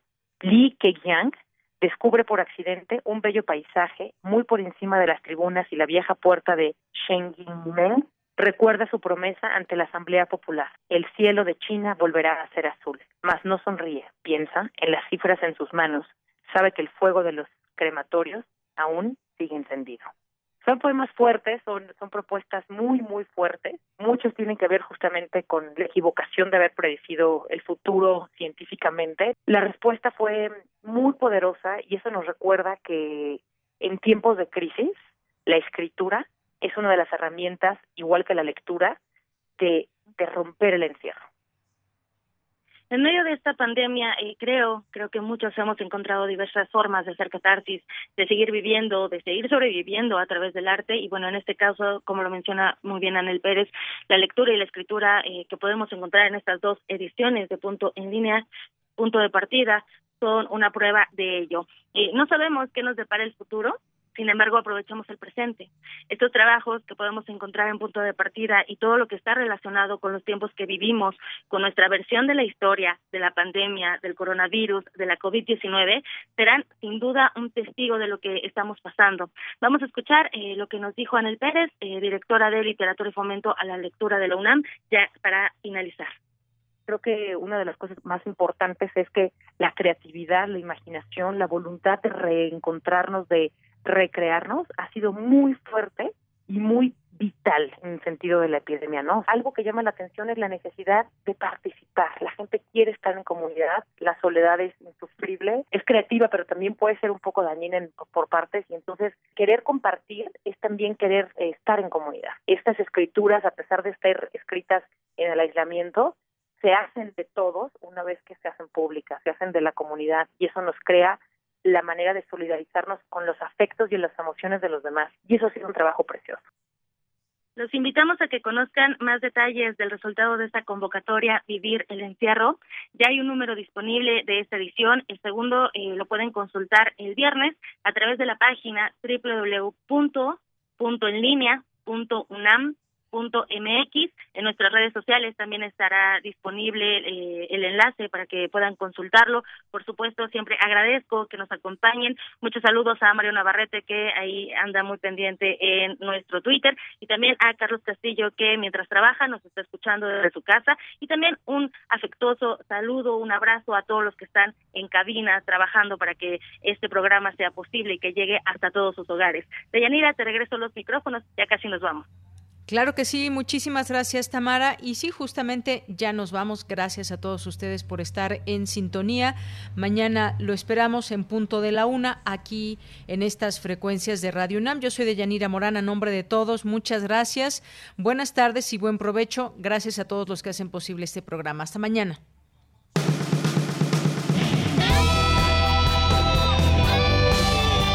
Prisma RU. Relatamos al mundo.